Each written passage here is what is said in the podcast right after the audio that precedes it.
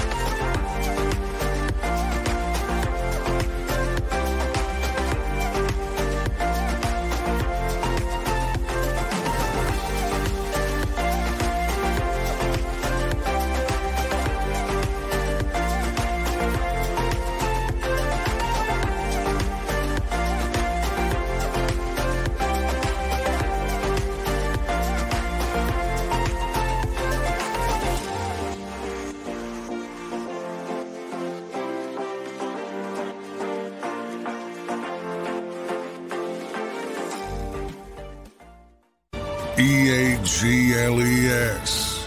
Eagles.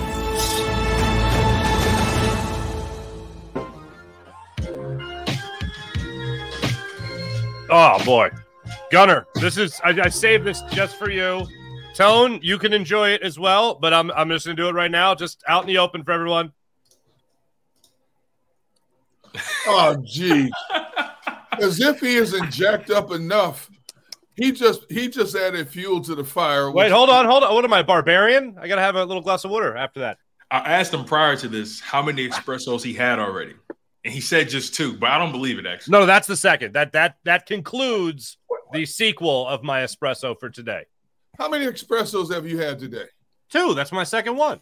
Two? And uh, gentlemen, one gentlemen, gentlemen, gentlemen, gentlemen, gentlemen, gentlemen, gentlemen. Espresso. The, the X thing. There's no X. There's no X. Espresso. That's all I'm saying. You know what I'm saying? You You know what I'm saying? you notice, you notice when he talks about he holds his pinky up. That is untrue. I am not French. You just said espresso. You held Oh, that. Oh, pinky that. up. Yes, yes, yeah. Okay. Oh, yeah. Yes, Guilty. Hey, I, how much did you? I Tone, uh, great job yesterday. Uh, obviously, Rob Ellis is off. He's, uh, I believe, gallivanting around town or something. Um, He's down in South Carolina enjoying barbecue with his uh, wife and daughter and uh, getting his daughter acclimated to the University of South Carolina. Okay, all right, fantastic. Uh, well, it's it's my pleasure. I'm sorry I couldn't be with you guys yesterday. Uh, some family stuff came up. Everybody's fine, but uh, I'm glad to be with you guys today. Tone, it's gonna be great hanging out with you as well. Gunner, uh, you know, normal, normal, just you and me. You know what I mean? Just normal, just you and me. Just we're kind of you know like this with, with each other. You know what I'm saying? Although Gunner, I, I every time because I I hold you up in tone. I don't know about you, but I hold Gunner up to such a high standard. Uh-oh. Uh, I do. I really do because Gunner is a man. There are some guys that are just masquerading, right, as as as as a, as a man's man, right, can do anything. Gunner, those are fish. I always tease him that those are fish that I caught that he put up behind him. Uh, they're not. He caught those fish, so I concede the point. But Gunner, I gotta say, every time I do a manly thing, especially in this new house that we moved into back in January, uh, I feel like I was like, oh, this would make Gunner proud. At first, I'm like, oh, this would make this makes my dad proud. And then right Yeah. after that, I'm like, this makes Gunner proud. I don't know, telling if you hold him in that same regard, but that's how I hold Gunner. You know, it's, it's it's it's funny. You know, I I do think of D Gun whenever I'm trying to get my grill started. I'll tell you that. you know what I mean? I do think of him then, and then I also think of the fact that he refuses to share any of his trade secrets with us. And Mhm. so so it's you know I, I I have a love I have a love hate relationship with uh with, with with D Gun. He can he can be giving, but he can also be very very uh selfish in his own way. Think about some of the greatest entities in our history, whether it's food, technology. You don't give away all of your secrets because then it doesn't make you a unique individual or unique entity if everybody has the same thing you have. But but but, but Gunner, I'm your stepson. What are you doing? it, it, it, doesn't make sense. You, you, you I'm your, I'm your brother. I'm your, I'm, your, I'm, I'm your adopted son. You, you, couldn't, you, couldn't, say younger brother. You had to say stepson, right? I mean, you couldn't, couldn't say younger step brother. I mean, really? Is that where we're going with this? Uh, oh man, Gunner, as your adopted uh, step uh, grandson, let me just tell you. no, you know what? You know, in all in all seriousness, this is a compliment, Gunner. I, uh, you know, I moved into this house and you know i like to uh, you know i like to you know work i like to you know work with my hands i love you know the tools and all that stuff but sure. it, very very small thing but i did it there were these like old um, blinds and my wife had mentioned how she wanted some uh, shutters in um, our master uh, bathroom sure. so that we could have a little bit more sunlight you know you know whatever so i was like oh there's these really crappy shutters in the basement I'll clean them up nice, sand them a little bit, little primer, little paint, bada boom, bada bing. We got shutters in the bathroom. I just took care of that earlier today, Gunner. How about that, huh? Dude, that and you saved yourself a bunch of money, right? Like I looked at them like on Amazon. The ones she wanted were like 350 bucks. And I'm oh, like, oh, yeah. toots, you married a man. Okay. I got this. I got this. So when you step back and look at the finished product, do you say to yourself, number one, yeah. And number two, I just saved myself a lot of money. Especially I, if you get the approval from the wife. yeah, she's a uh, she's away at the moment, so uh, I'm hoping it's a nice surprise when she comes back, and then she'll go, "Oh yeah, those are like the ones I want." Now there we know go. that they fit, so measure them, and then we'll buy good ones. See, that's oh, you know what? Oh, or they give you this. Oh, that's um really nice, but that's not what I was looking for. And you sit there going, see, I'm not handy in the slightest. You know, like I, I, try I try to pretend like I am because my father is extremely handy. I mean, he can he can fix pretty much do anything. You know, and it got to a point where my wife would look at me sideways every time I call my dad, you know, for example, to hang a TV or something on the wall. And um, my wife would look at me sideways say, Well, Tone, can you can you do anything? I'm wow. I'm like, hold on, wait, listen. I go to YouTube University for everything. So lately, what I've been doing in my spare time, I've been going on YouTube and looking up how to do basic tasks like uh change, you know, change drywall or something like that, or uh you know what I mean? Like I, I, have just been trying to become, as far as you would say, a manly man. I've been, but you know, see, my, see, I was my, born in 1994. I'm 28. Yeah. You know, I, I maybe, maybe it's my generation, maybe it's my era. We we we like to just press a button or call someone or pay someone to do a job that we don't feel like doing. Well, mm-hmm. see, when I when I was younger, my dad could do a, a little everything, plumbing, you know, all kind of stuff, and he would have me help him, but you know, I really wouldn't pay attention. But see, when I got out on my own, you know, um, and you got to start doing little things, especially if you're tight for money, then you lean on dad a little bit. So I was not real handy with a lot of tools when I was, you know, late teens, early 20s. But like now, at this stage in my life, you go in my garage, I have like four different type of power drills, power saw, um, all these things. And, you know, and so now I'm passing on some of the information. And then my wife's dad, who was a contract, he was a, he worked for the water district in California where he lived, but he uh, him and his sons also had a, a, con, a construction business on the side. So my father-in-law could my, my father-in-law could probably make a, a straw an electrical appliance, man. You know, that's how talented he was. So I learned a lot of stuff from him and, and my brother-in-laws along the way when I was younger as well. So now I can do some basic stuff. Like I still I don't fool with electricity. You know, you ain't gonna see no black Christmas tree over here. You know what I'm saying? you ain't gonna see me light up. I did, I did something one time I'm standing up on a ladder at, uh, at a, one of a, a, church we used to go to, and all I was doing those fluorescent, those long, skinny fluorescent light bulbs. All I was doing was took one out to replace one, and I'm on a ladder, and my wife's talking to me down below, and I, I said, "What?" You know, and I'm turning it to make sure it stays in.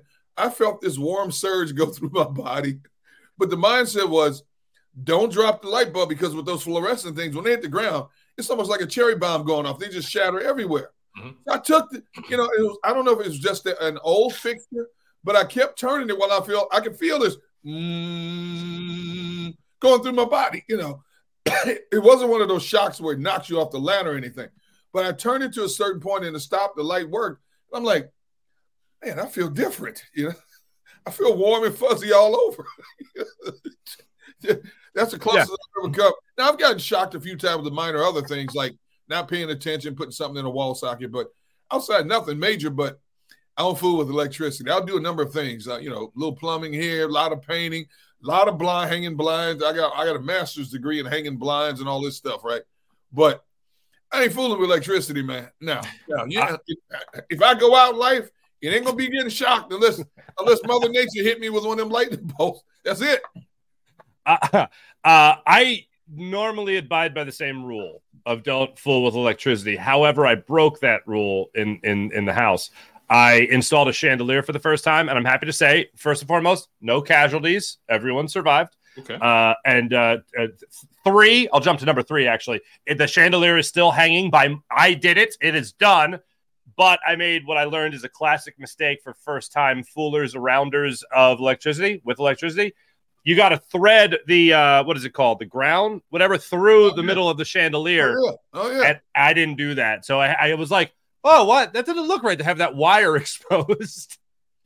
and I was like, uh, uh, oh. No. And then I had to start literally take everything apart and go back to the beginning. But it works. And I learned, but I learned the hard way. No, That's how you got to do it. You got to you got to go through trial and error. You You do. know what I mean? So, so I, I have plenty of time to uh, accumulate a Rolodex of skills, uh, like D Gun. You know what I mean? So, as of right now, I can, you know, I, I I- I put a lot of things together. You know what I mean? I'm real handy with a screwdriver. There you go. you know what I mean? I'm, I'm very handy with a power drill.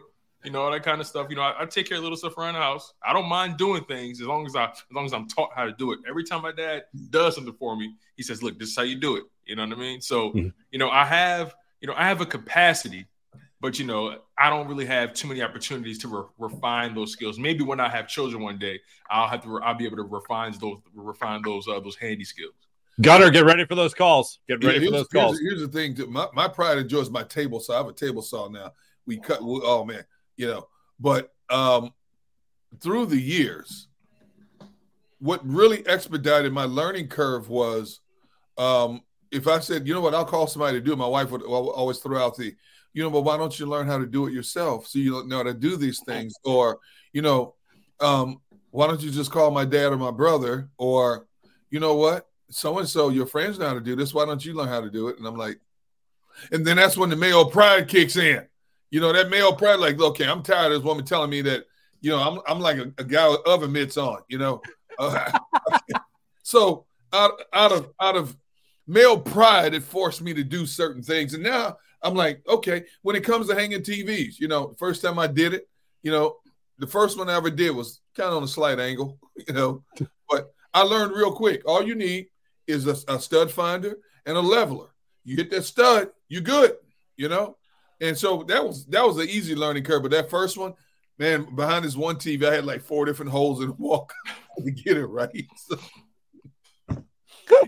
and then you learn don't put the second hole too close to the first hole because it could crack the wood. You know, back there. So I'm like, man, you know? It's fun. You know, you gotta live and learn. You gotta live and learn. And it, it, it is, you know what? Nothing, nothing makes you, you know, hold your breath a little bit longer than when you sit on the sofa for the first time after you hung that TV, especially that first TV, and you're like, all right, it's staying up there. It hasn't fallen yet. I'm still watching TV. It's, Uh, it's, it's the same thing with grilling. You know, my dad and my uncles, man, they could grill on a garbage can top, and it was like perfect with their sauce. They would take the basic sauce, like open pit was a big big sauce back then, and they would have their own things, like they would cut slices of lemon, uh, chopped up onion, a little uh, pepper, or you know, cayenne pepper, put it in the basic sauce, boil it to where it's hot to mix the flavors, and then they would put it on. Man, let me tell you something. My dad and my uncle's barbecue was like boom. Mm. I had to learn along the way. People people talking about D gun grill mass. This doesn't happen overnight. Uh, it took it was some trial and error, you know. And now I got five different kind of grills. I'm gonna have I'm gonna die of black lung disease. I'm, I'm smoking meats, grilling meats, all this stuff. I'm, uh, you know, I'm, now it's like second nature. You Mm. know, you try different things. You know when to look at certain meats. You know with certain temperatures, right? You know you set the, temperature on your smokers, right? You know, and you get to rep. It's repetitive. It's like anything else. You mm-hmm. know, Yeah, Absolutely. You got to no, you learn that from your previous generations, then you master it yourself, you put your own little spin on it from time to time, and then no matter what, it always ends with Tone and I not getting any. So that, that's fine, but that's fine. You know what? I'm sorry. I just lost audio. What did you say? okay. All right. Hey, you know, so we're talking about comparing notes here, and this is Yeah. a, a perfect unintentional segue, but it's a perfect segue. yes. Uh, so the Eagles are going. They, they just enjoyed. Well, they enjoyed one of the joint practices. The first one, not so much, and we'll get into more de- more depth about that conversation about winning practices. Because Gunner, you and I, Tone, I know you and I, or you guys and I are on the same page as far as the winning of a practice goes. Yeah. Uh, but Kevin Stefanski's in town. Nick Sirianni's obviously hosting his uh, Cleveland Browns. Jim Schwartz is in town. You know, Yeah. he's back, right? So all this, and they actually have conversations, not just about the way they're going to run practice, but I didn't realize this happened. Kevin Stefanski and Nick Sirianni sit down to not just talk about the structure of practice and how long they want to have seven on sevens, 11 on 11s, one on one drills, position groups, whatever it might be. They actually compare notes to how they do things through the course of a season. Now, they're not sharing game plan. I want to make that clear. This Right. isn't like, here's my playbook, here's your playbook. Oh, let's learn. It's not that. Right. But it's a it's two younger head coaches in the NFL Yep. um, that are uh, ta- that have taken over franchises and had some success. More so Nick Sirianni than Kevin Stefanski, but winning a, f- a football game for the Cleveland Browns in the playoffs hadn't been done in quite some time before Kevin Stefanski came uh, rooting on downtown. So. What does get discussed? I know this goes back. Chip Kelly would do this. I don't remember too many instances with Andy Reid. I just remember them going to Lehigh. But when it comes to joint practices, Gunner, and those guys sharing notes about what they do, what can be learned and what is shared when those guys have a meeting of the minds? what, how practice is structured, when to press players, when to lay off, you know, how to shorten things up, when you need to lengthen things. Uh, why do you do this a certain way? You know, that's what a good coach does. A good coach, and it, it applies to anything you do in life. Nobody knows everything. You know, you can always do something a little bit different or a little bit better. And let's face it, when it comes to, to, to, to practices, they can get monotonous at times. You know, you don't want to be too repetitive. You got to flip the script every now and then. You know, keep the players on their toes, um, and, and and and and don't let players get in a rut because then players know how to cheat. You know, they know when to push themselves, when to back off, things like this. You know, that's understandable. You know, I, I don't I don't blame them. You know, and, and, and plus, football is such a small fraternity. You know, why not compare notes? You're not giving away game notes when it comes to just daily the daily regiment of how you're doing things. There's nothing wrong with incorporating different things. You know, make it fun. You know, hey, if you guys want to get out of practice early, we're going to do this today. We have X amount of minutes to do this. If you want off tomorrow, if we don't make any mistakes today, you guys get off tomorrow. You know, just stuff like that keeps players, you know, stimulated, man. So, you know, kudos to both of them for doing it. And I'm sure they have a relationship. They've crossed paths many times, you know, in their lives. So I'm sure, you know, it's easy for them to sit down and discuss things like that. Mm-hmm. Yeah, definitely. You know, especially when you think about it from this perspective, training camp has changed so much, you know, from the early 2000s, you know, the days at Lehigh, so on and so forth.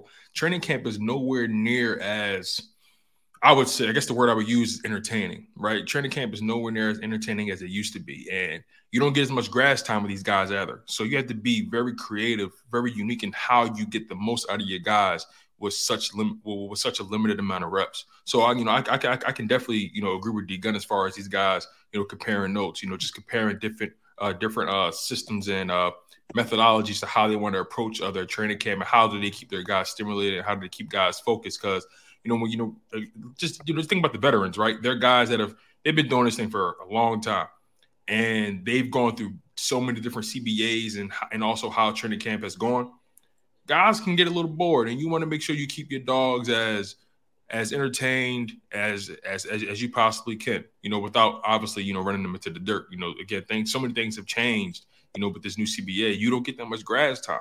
So you gotta you gotta get creative you know. That's why these joint practices are really interesting because um the, the coaches apparently you know I, I talk to john mcmullen about it all the time. These guys get apparently they get more out of these joint practices now more than they get from the preseason games. And you know, um, I'm I'm always I've always been 50-50 about that. And I'm curious to know what you guys think about it as well, because I've always I've always placed real game reps at the forefront, regardless of it's a, if it's an exhibition game or if it's a regular season or playoff game. I've always placed real reps, real game reps ahead of joint practice reps.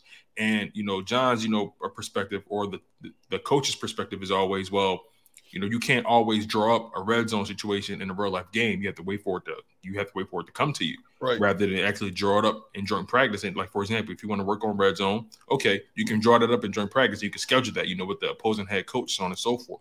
Whereas on a preseason game, you can't really do that. You know, you, you pretty much have to, you know, work with what's given to you or what's allowed, you know, for the most part.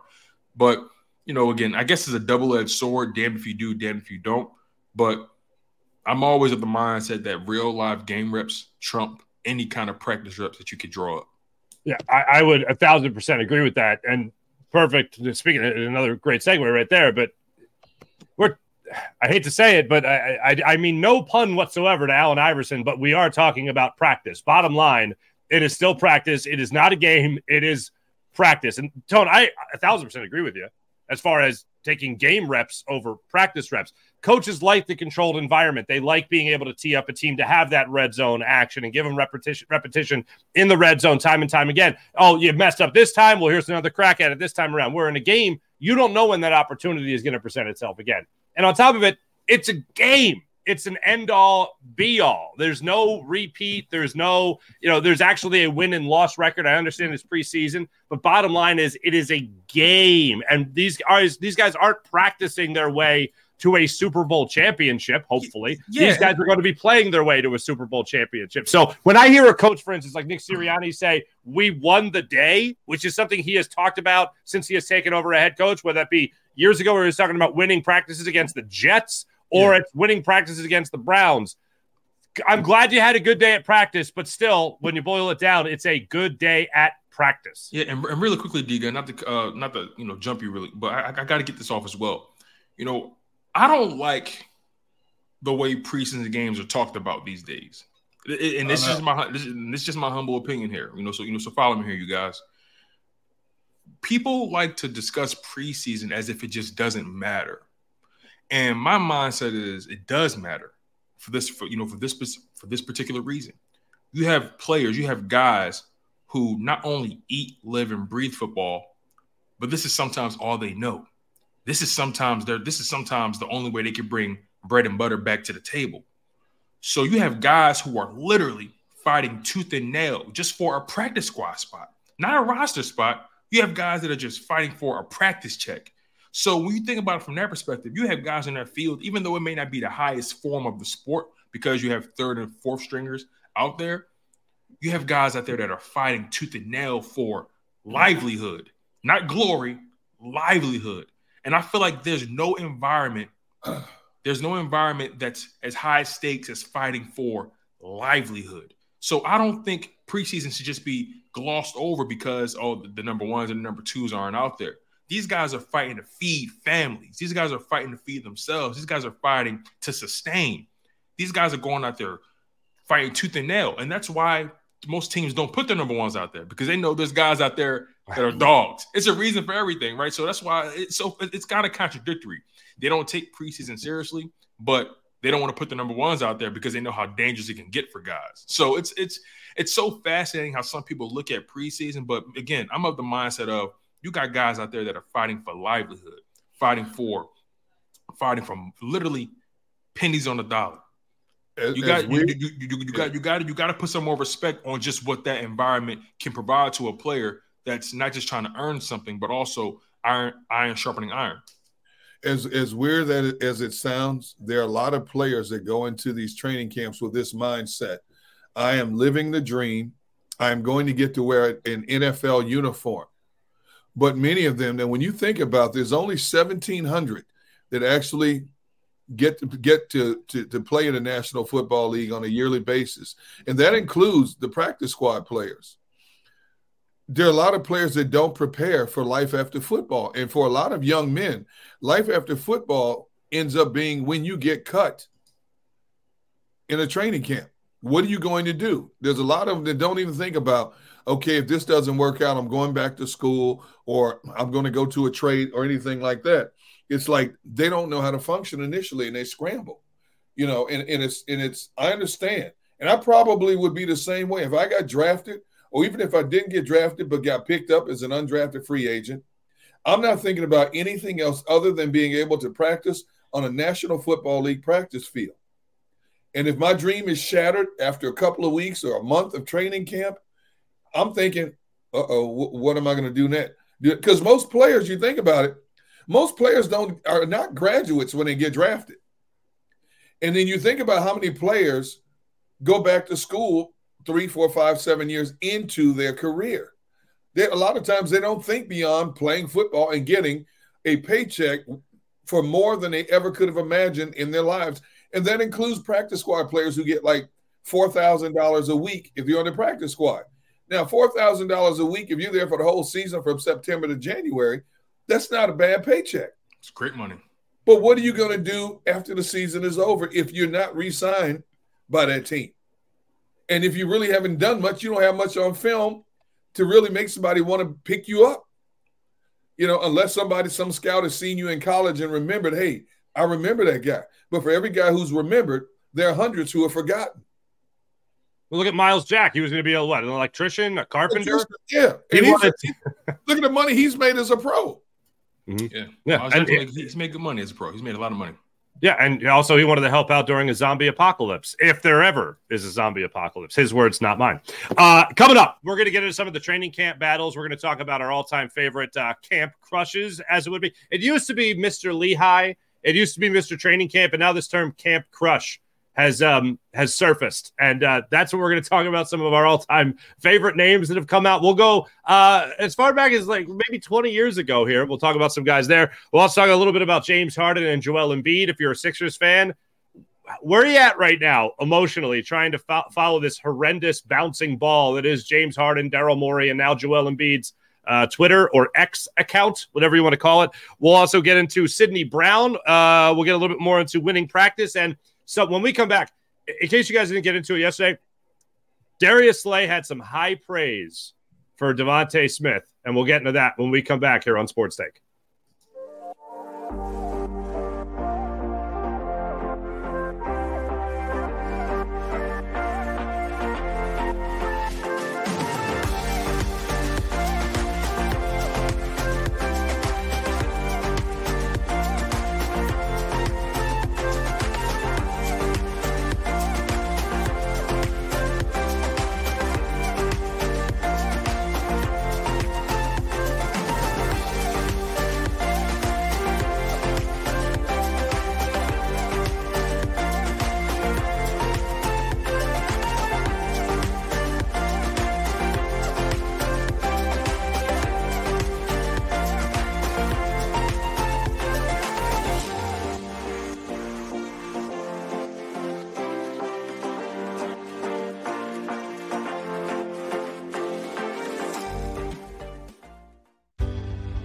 Passionately.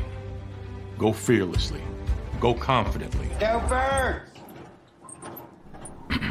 Go confidently towards your goals with First Trust, Philly's hometown bank for nearly 90 years and the official bank of the Philadelphia Eagles. We're focused on getting you over the goal line. So go with conviction. Go with trust. Go first!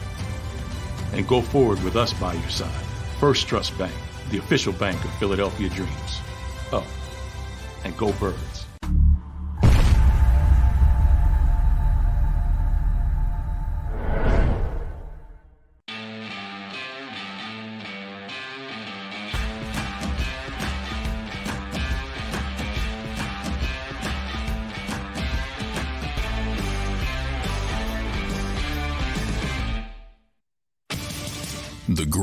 Fans on earth.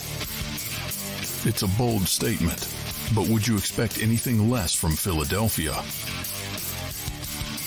58 years of heartache creates a toughness, a grit, a resolve not found in most. Sure, our prayers were answered, but now that we've had a taste, we're looking for more. Pondley Hockey, official partner of the Philadelphia Eagles. Go to get your game on. Go for the beers. Go for the cheers. Go for the hit and the hits. Go for the stakes and the stakes. Go to get your parlay on. Go to get your party on. Go for the scene. Go for the screens. Go for the gallery. Go for the win. Go to Ocean. Visit theoceanac.com to plan your visit. E A G L E S. Eagles.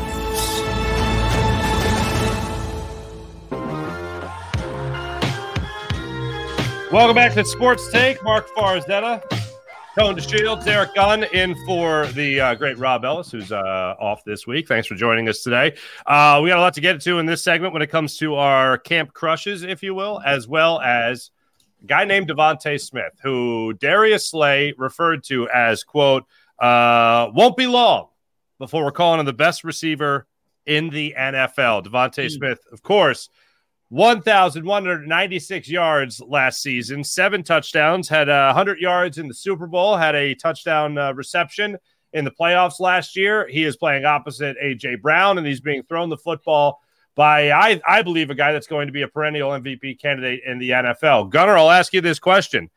How far is he off that mark, or is that just a piping hot take from a teammate in Darius Slay looking to hype up his boy uh, DeVonta Smith. What do you think? I, I, give Darius Slay a lot of props for for giving his boy a shout out like that, and you can see from year one to year two that DeVonta Smith made incredible uh, strides uh, in terms of route running, uh, toughness, me, uh, tough mental metal. Some of the shots he took last year in, the, in, in, on the playing field for a guy who is that slight of build, you sitting there going, "Oh man, that's it, he's done," and he pops up like one of those Weeble wobbles. You can knock him down, but you can't keep him down. You know, um, I, I agree. I don't think he's that far off from being mentioned as one of the best. Um, to say the best in the league, I don't know because you're always going to have, as, as long as they're in the league, you're going to have guys like Justin Jefferson, Tyreek Hill, Stefon Diggs, uh, Davante Adams, who are always going to be in that conversation because they have consistently put up high volume numbers and because of their athletic prowess on the field. You know, it's hard to sit here and say who's the best of the best. And you can't just base it on numbers. You have to look at a lot of different things. When I look at a receiver, not only how well he runs his routes, how few passes he drops, but can he block? You know, receivers are required to block more than ever before in today's game, especially because it's a passing lead. And a lot of teams now like to throw the hitch pass like to run the jet sweeps. So you guys on the edges have to get up, stick, you know, stick their nose in somebody's jersey and block as well. Um, I do think within the next couple of years, DeVonta Smith, if he continues to ascend on the level he is ascending on, he will be consistently mentioned among the best in the game. But to single him out as the best in the game, you know, that's one teammate's uh, accolades to another. That's not disrespect. That's just the fact of the game. Mm-hmm. Yeah, and I think Justin Jefferson Tone is a is the best, and I think he is the best in the game right now. I think guys like Stefon Diggs, I think guys like uh, Davante Adams, I think those guys are going to be more on a downward trend, especially not just De- DeVonta Smith himself, but as Jalen Hurts continues to get better, his receiving core will obviously start to get better uh, at, with him as that progression starts up. But Tone, I think Justin Jefferson not only is the best in the league, he was the second best best player in the NFL in the top 100. So when it comes to DeVonta Smith, what do you think the future holds for him, Tone? It's so fascinating. Uh, DeVonta Smith is uh, someone you would call a young veteran. You know, when you know, when he came in, he was a 23 year old rookie. You know, that, that, that's a little older than average for most rookies that come in. Uh, most rookies come in, they're 21, 22 years old. He was 23. Uh, so he was already uh, polished and refined, not just as a player, but uh, you know, polished and refined as a professional. And he's never uh, made an uh, made an ass out of himself, so to speak. Right? He's always come in and done his job to the up, you know, to the utmost degree. And there's some, you know, that you, you have to put a lot of stock in his approach to just not just his profession, but also his approach to his craft. I believe DeVonta Smith is one of the best route runners in the NFL. That was one of his calling cards coming out of college. Sure, he was slight of build, right? Sure, he maybe didn't have the blazing speed of of, of a Tyreek Hill, right? Uh, but the he, he's he's such a long player, long arms, long legs. He doesn't seem like he's going as fast as you may think because he has long strides, but he's covering a lot of ground there. Uh, Smith, what stands out to me about his game that I that I noticed almost immediately is his ability to maintain focus, maintain focus not just on the ball, but maintain focus on his technique on the sideline. I think DeVonta Smith is one of the best sideline catchers in the NFL most of his highlights in his rookie year were close quarters tight tight windows on the sideline. One of his best catches of the year uh, came, uh, I believe, in that Washington game where I think I think it was a deep ball, like, like a 30 or 40 yard bomb from uh, Hurts, and he managed to get both feet inside on the sideline. I think it was the right sideline. Again, DeVonta Smith, you know, his game is going to continue to transcend year after year. It was a rookie year, 916 receiving yards on 64 catches. 2022, one over 11, almost 1,200 receiving yards, 95 receptions. He's he's always averaged between 12 to 14 yards per reception.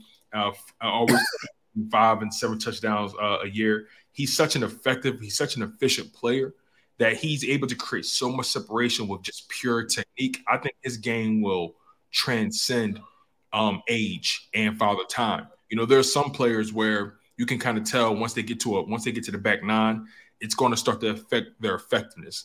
Um, this is this this is no disrespect towards DK Metcalf or AJ Brown, but their game is more predicated on their physicality and their athleticism. That's not saying they're not good route runners. That's not saying they're not good at what they do. They're at the top of their craft. But there's some guys' game that are more predicated on technique and fundamentals and really being a much more polished product. Um, and that's where DeVonta Smith comes in. He doesn't he, he doesn't necessarily have the strength or the physicality of some of those guys, but he has he he plays the position with such technique and he's so fundamentally sound uh, at the catch point and I believe he's getting stronger as a matter of fact. Um, he had he, he caught he caught way more 50-50 balls this season or in 2022 than he did in 2021. So so by so by that logic, you're seeing his confidence growing. You're seeing you're seeing him becoming stronger, more physical. And on top of that, he's an Iron Man. He hasn't missed a single game uh, so far in his career, and that and that was a knock on him coming out of college. Will he survive the pounding of the NFL grind? And DeVonta Smith has shown that he's fully capable of doing that. And really quickly before I let D Gunn chime in, a lot of people always say, well you know, Jaylen Waddle was the guy. You know, if Jaylen Waddle would never got hurt, he, he would have never won that Heisman. He would never, you know, been able to showcase, you know, who he is, so on and so forth. And I'm like, okay, pro- maybe you're right. You know, maybe Jaylen Waddle is the more electric player. But when I look at DeVonta Smith and the way he approaches the position, and I look at Jaylen Waddle, they're both they're both tremendous at their crafts. You know that we will we, we're going to be talking about that draft class with the three headed monster, Ja'Marr Chase, Jaylen Waddle, and DeVonta Smith for a long time. You know, those that that that that might that, that might have been the best trio of wide receivers we've seen come out at one time in the first round in in, in quite some time.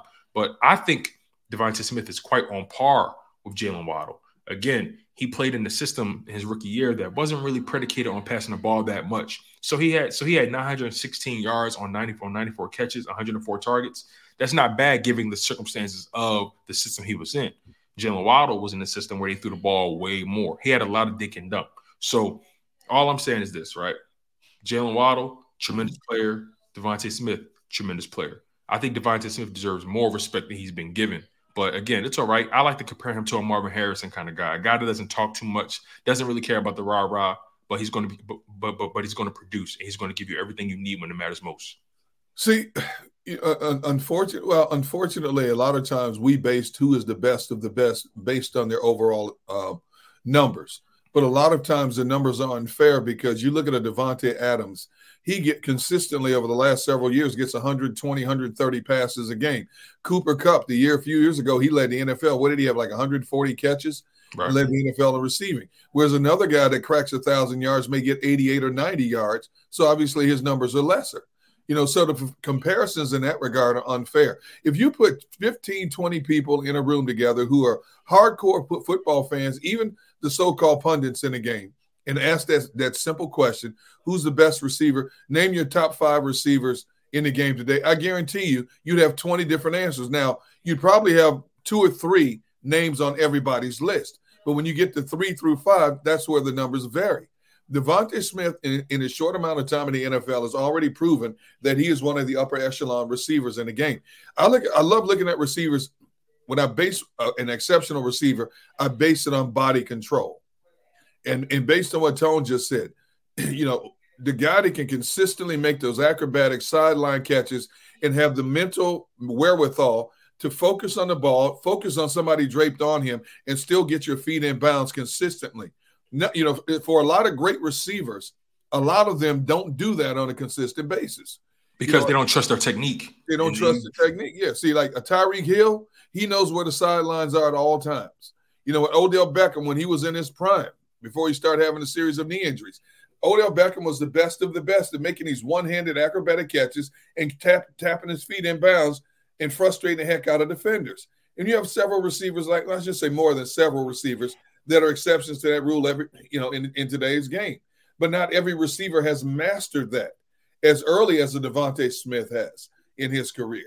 And that's why I say right now you put him in that conversation. Now, a lot of people outside of Philadelphia won't, you know, and that's understandable because he doesn't get the national accolades like the Justin Jefferson, DeVonta Smith. You know, Cooper Kupp had one incredible year, but now he's talked about as one of the great receivers in the game. I think he's overrated. I'm sorry. I think Cooper. I think Cooper Kupp is one of the most overrated wide receivers in the NFL. If you look at his career, you isolate that one season.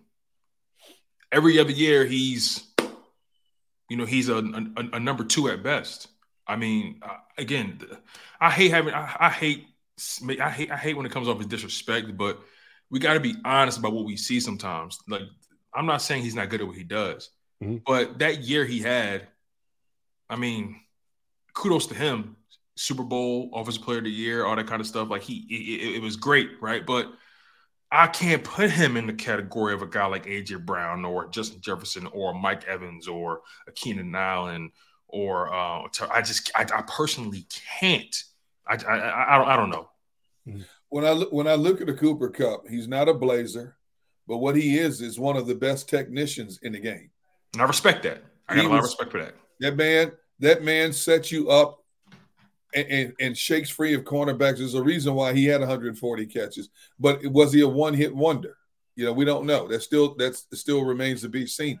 But when you look at him run routes, sure handed, not afraid to go over the middle, um, and, and, I said he's not a blazer, but look at how many times he gets by DBs because of his technique, because of his ability, like a Davante Adams. Davante Adams is not a blazer, not even close to a blazer. You look at how many times Davante Adams gets caught from behind when he's in open space.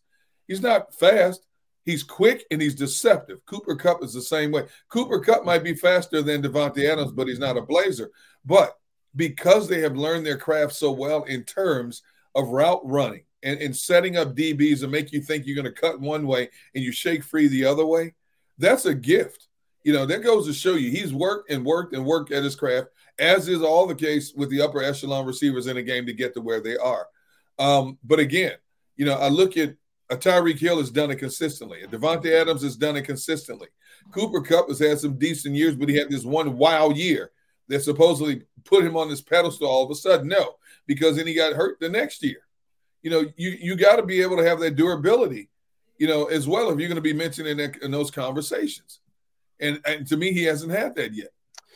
Sure, I and I also feel like a lot of times when a player is targeted too much, it's almost at their detriment. Like it doesn't help their argument because then it becomes similar to the Carson Wentz to Zach Ertz thing. It's like Zach Ertz had this incredible season, but yeah. oh, he's focusing on him too much. Was Stafford doing that too much with with Cooper Kupp? Uh, Cooper Kupp, ninety one so, targets that year.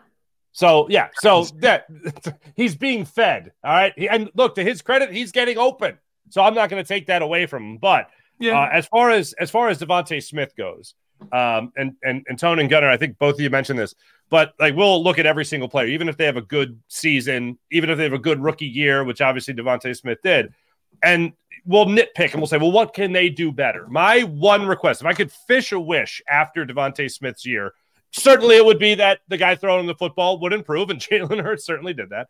Uh, it would be that they got another target next to him, and AJ Brown, I think we could all agree, is a nice target to have next to him. But just personally, individually, the thing I was hoping DeVonta Smith would do is come into last season, the 2022 season, with stronger hands. Like, eh, like the, his his frame, I know a lot of people got bent out of shape. Not every wide receiver in the NFL is 6'4, you know, 250 pounds. Like that, not everybody is built like that. All right. So right. I'm over that. But if you can catch, run routes, avoid the big contact, get out of bounds, make those catches down the sideline, keep your feet in bounds, then you're going to be a great receiver in this league.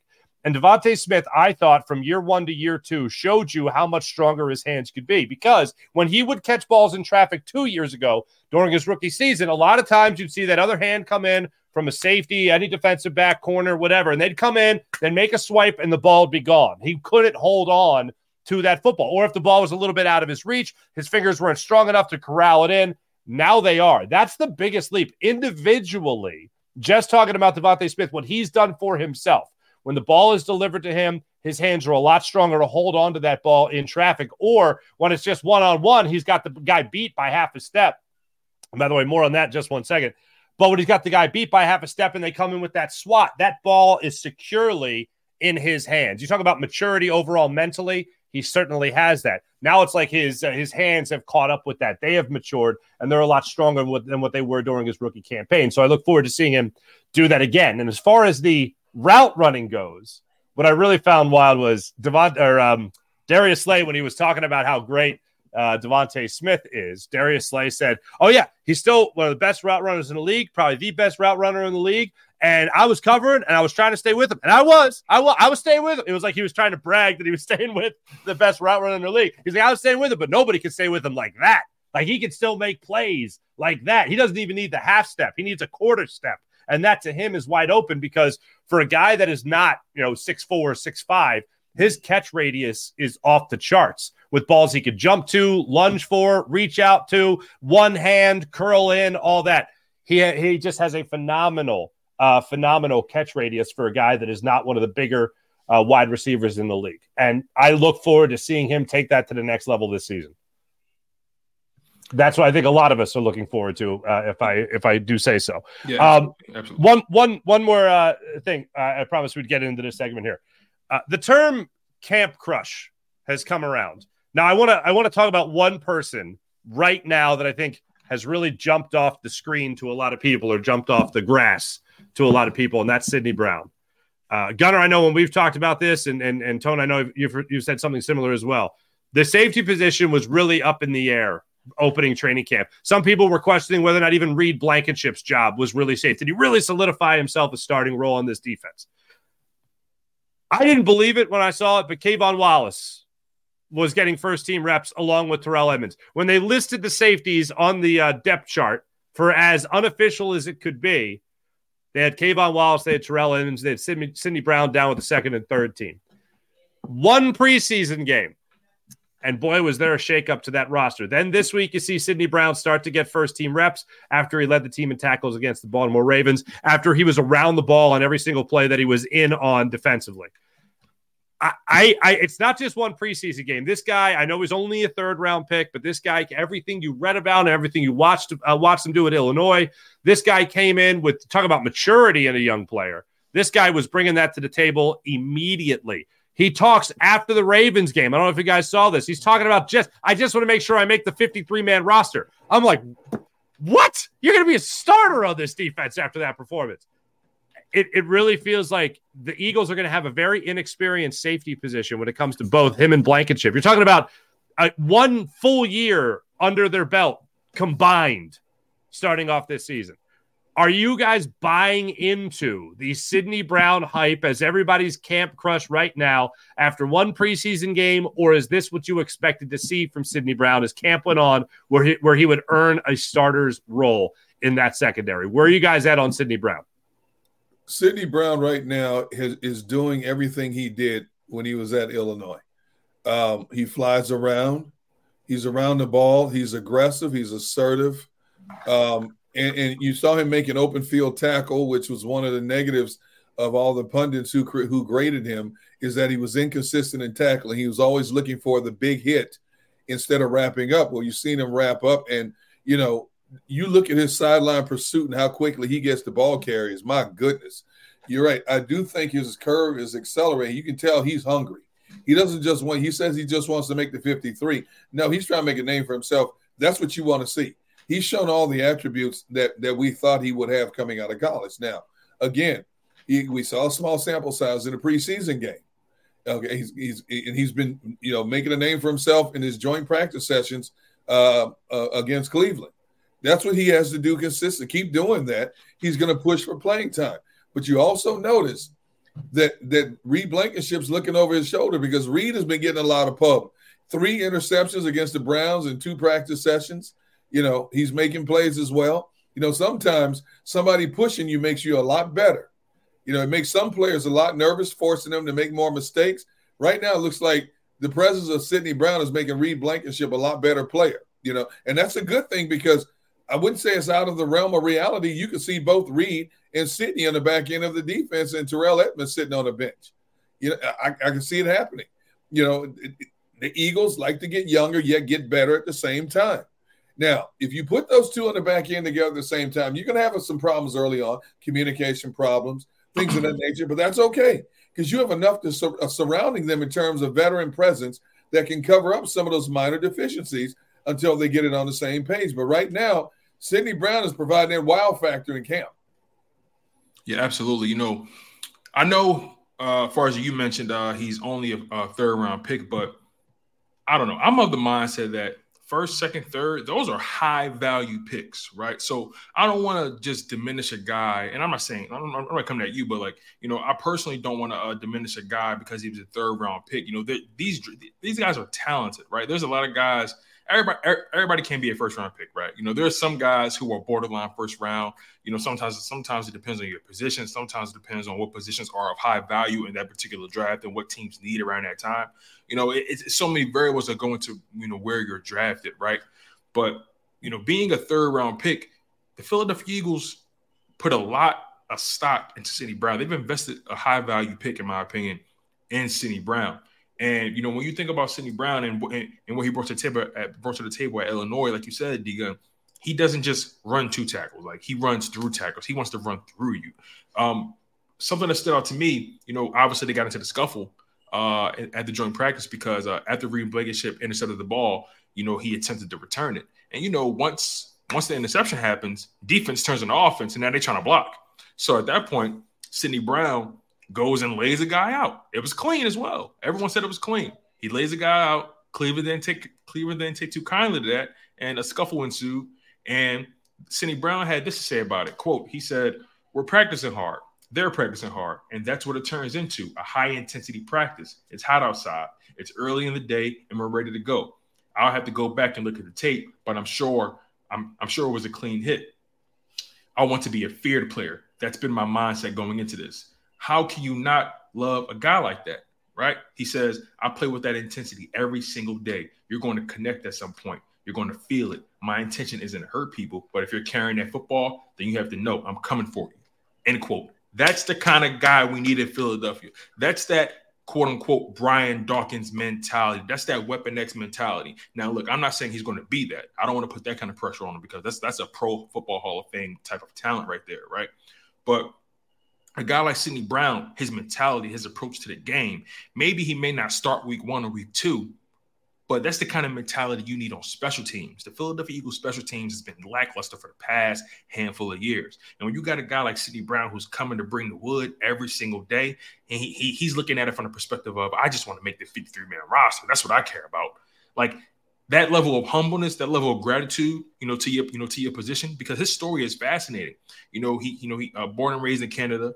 Um, mother got sick, um, was homeless for a time, had to live with his grandmother for a little bit. His mother sent him and his brother uh, to the states, to Florida, you know, to play uh, to play high school ball. You know, the, you know, they come from a hockey background, so that already speaks to his mentality of how he approaches physicality. But they, you know, from a young age, they've, you know, he's been fighting for everything he's ever gotten.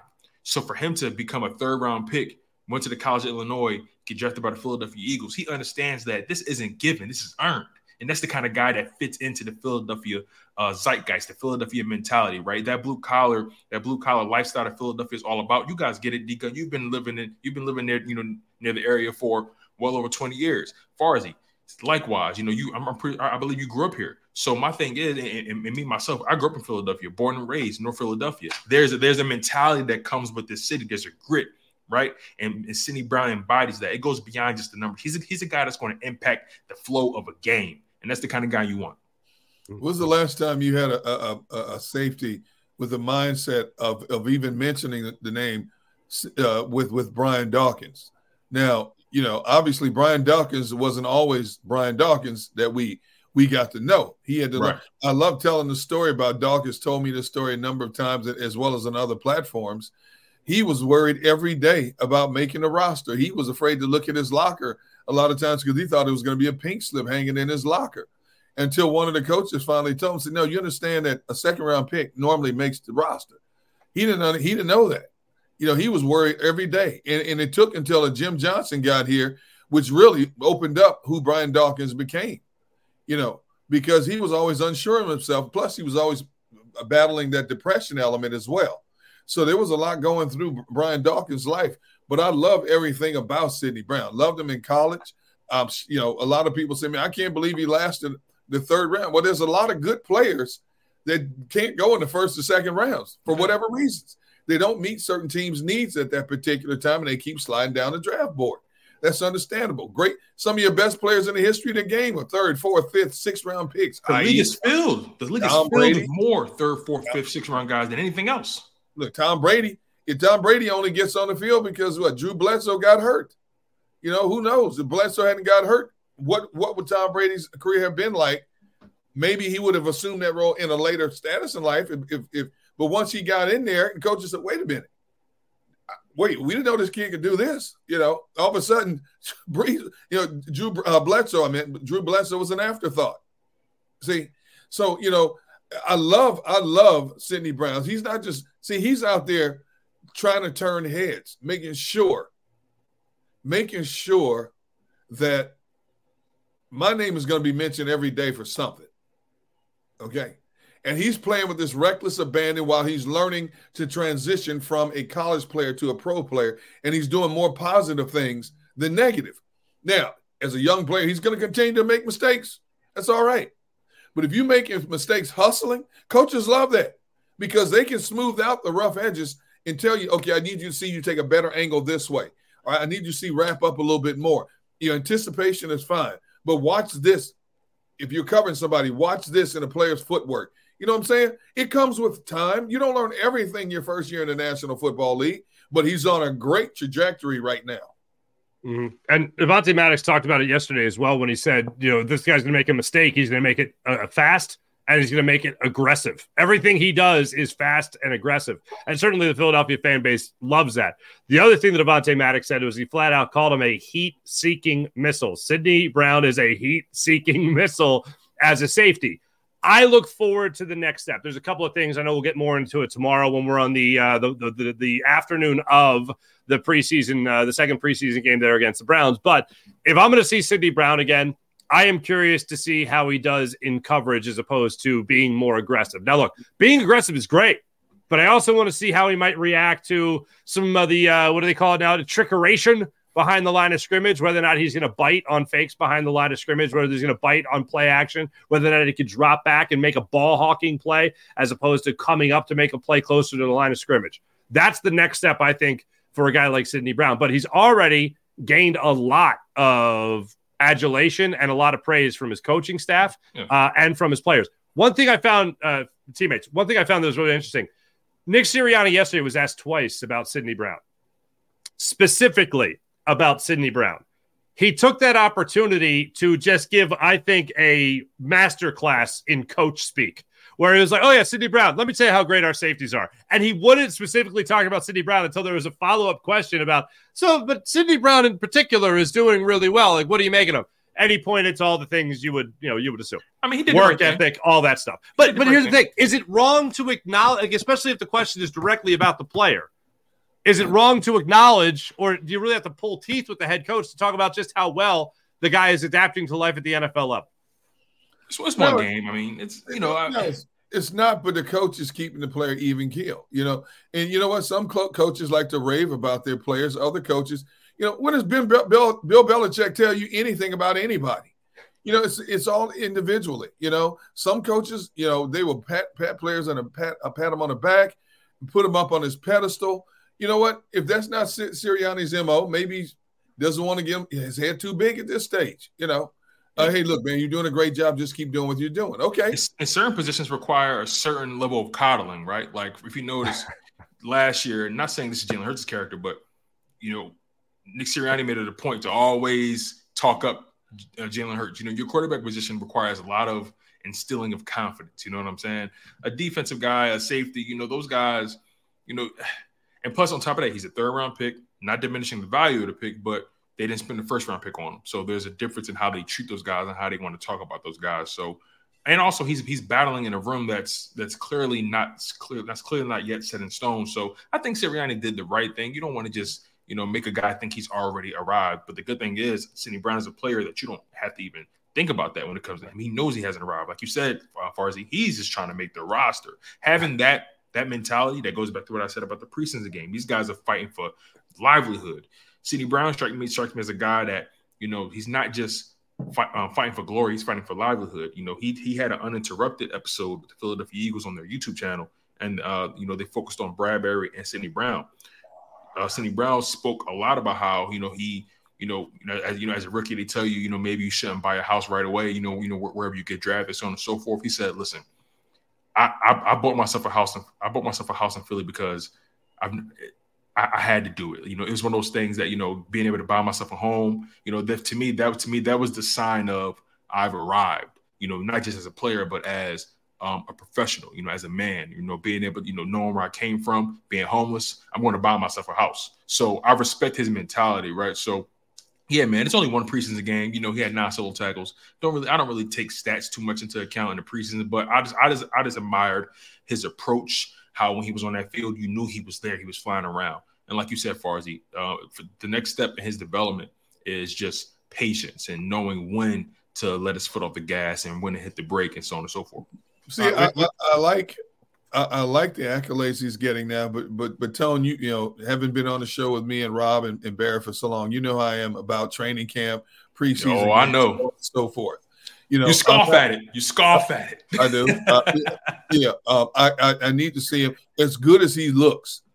I want to see when coordinators start scheming, when they start mm-hmm. looking at him, what his pluses and minuses are, how they try to scheme against him. You know, you, you a coordinator schemes against an opposing team's overall concepts, and they start singling out individual players that they may try to attack. You know, I'm not saying they're going to be trying to attack Sydney Brown if he becomes that starter, but I want to see how he responds when he's playing against the best of the best from the quarterbacks to the wide receivers in a game. And let's face it, you look at this collection of quarterbacks they're playing this year, light years ahead of what they played last year. Okay. So I want to see, I have to wait to form a definitive opinion of when they get to the regular season. You know, I, I love all the accolades, you know, the training camp, you know, uh, thunder that certain p- players get, uh, the preseason games, you're looking at, at, at who they're playing opposite against looks good. You rather see him making positive plays than negative plays, but I got to see when you hit the ground running, when it starts for real, exactly what we're looking at here. All right. Now, it's not the actual Hall of Fame, but we'll call it the training camp Hall of Fame. Let's okay. talk about some camp crushes when we come back. Some people that Woo! we thought were going to be all that when the season actually started uh, right after training camp. But we'll get into that. We'll also get into uh, actual first round picks. We've been talking about third round picks. We'll get into Nolan Smith. We'll get into, uh, of course, Jalen Carter, the expectation of what they showed us in preseason game number one, and what the expectation could be going into preseason game number two. Also, the joint practices with the Cleveland Browns were very um, hit or miss Eagles missed big time in uh, the first one, and they hit big time in the second one. So we'll break that down when we come back here on Sports Take. That's Tone DeShields. That's Derrick Gunn. Uh, my name is Marc Farzetta. We're in for uh, Rob Ellis today, who has the rest of the week off. Be back with you guys in a few.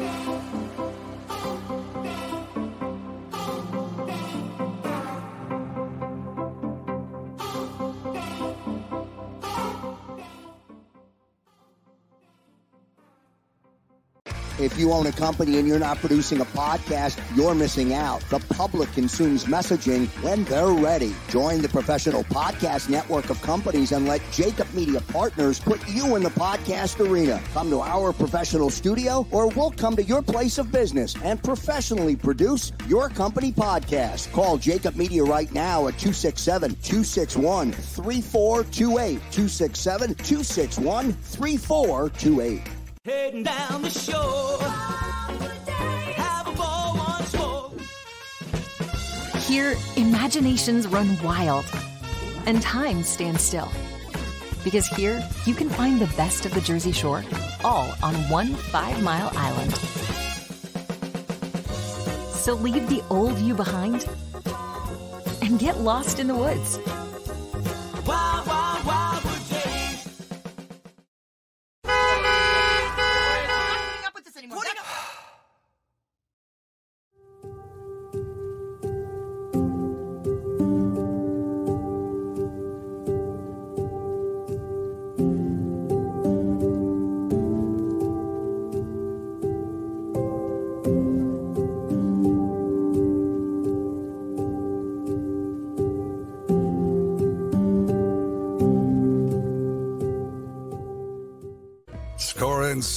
At Southeastern PA and Delaware with Colony Pools this football season and let the experts close your pool with a custom Merlin safety cover in green for the birds. And if you join our Winter Watch team, we'll give you another 20% off and Colony Pools will handle it all.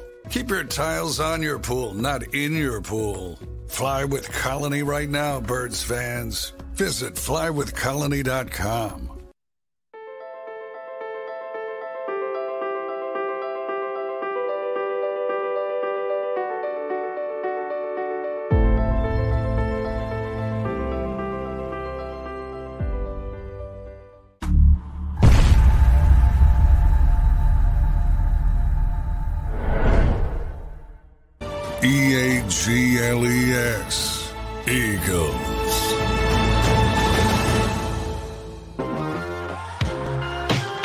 Welcome back, everybody. Marc Farzetta, Derrick Gunn, uh, Tone DeShields. We're in for, well, Gunner's always here. Tone's producing. I'm filling in. Rob Ellis uh, taking care of his lovely daughter, getting uh, used to the college world. Uh, so uh, we wish her all the best and hope uh, Rob's having a fun time showing her around town and all that stuff. He'll be back on the show on Monday. Um, so we talked a lot about Sydney Brown already. Um, the joint practices here with the Browns, uh, something is very interesting in particular here. Apparently, there were some um, rather upset members of the Cleveland Browns yesterday after the Eagles had their way with the Browns. Granted, at practice, but the Eagles had their way with them apparently. And one of the guys that was uh, rather upset was uh, Joel Batoni, uh, Bitonio, who is uh, an All-Pro, five-time, two-time first team, I believe, three-time second team All-Pro. Uh, he said he didn't like how the Eagles were hitting Deshaun Watson, quote unquote, hitting Deshaun Watson. Went on to cite that they were knocking the ball out of Deshaun Watson's hand when they were winning a pass rush. This this seems a little ticky tack there, Gunner. I don't really think this is anything worth bragging about, but I like the idea that they're already in the Browns' heads, especially if you're Jalen Carter or Nolan Smith and you're beating all pros.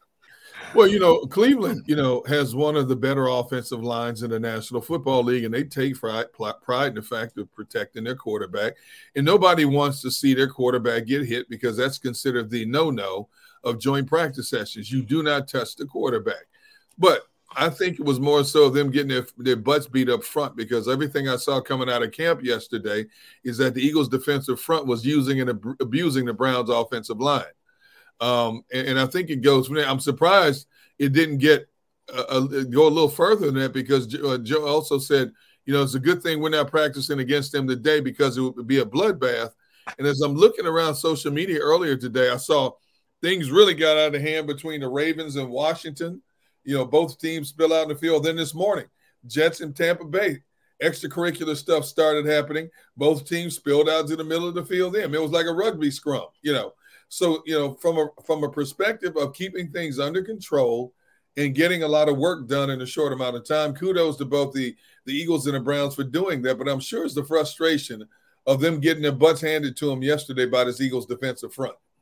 Man, you know, listen, D Gunn, if you won't say it, I will. He mad Jalen Carter was whooping that ass. That's that's that's what, that's what that sound like to me. Okay, that sound like somebody who's a little bit out of shape. That a rookie came in and put those two all pros in the trash can and took it out to the pasture. You know what I'm saying? Ooh, like, they like, tone talking smack. Hey, listen, listen. I'm all about I'm all about showing mad respect, right? But you you can't be the one talking about, yeah, you know, they took cheap shots on my guy. Listen, the ball is fair game. They hit the ball. They didn't touch him. They hit the ball. That's all it is, man. It's okay. You got to get used to stripping the quarterback. You gotta you gotta get used to putting that pressure on them. And it's, it ain't no disrespect. you know, the, you know these guys is hot and ready to go. It's it's hot outside. It was humid. John McMullen was out there. He was saying, "Listen, man, it, it, it got it was so hot out there, man. You knew a thunderstorm was coming. That's how bad it was. so look, all I know is rain, sleet, or snow. Them birds trying to go. I'll leave it at that. Like, like it's hot. You, you're pushing up against, you know, guys, you know, hitting guys. You you don't want to get hit. If somebody hits you a certain way, you, you take exception to it because the heat is intensified out there as it is. Tem- you know, tempers flare.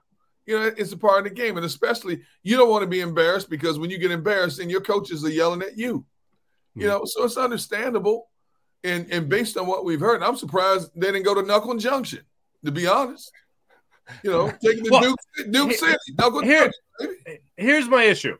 All right, if they were taking cheap shots, plural, why wasn't there more of a of a scuffle? Why why wasn't there more of a problem? If if Deshaun Watson's actually getting touched, hit, pushed, whatever, and you don't like that as an all pro offensive lineman, then where the hell are you while all this is going on? You're just gonna, mm-hmm. oh, I can't wait to complain to the media after this practice is over. I could do something right now on the field. Wait, wait, but no, again. I'm gonna say that again. I'm gonna complain to the media about it. Uh, I can't wait till I get in the locker room. You don't want me to touch your quarterback?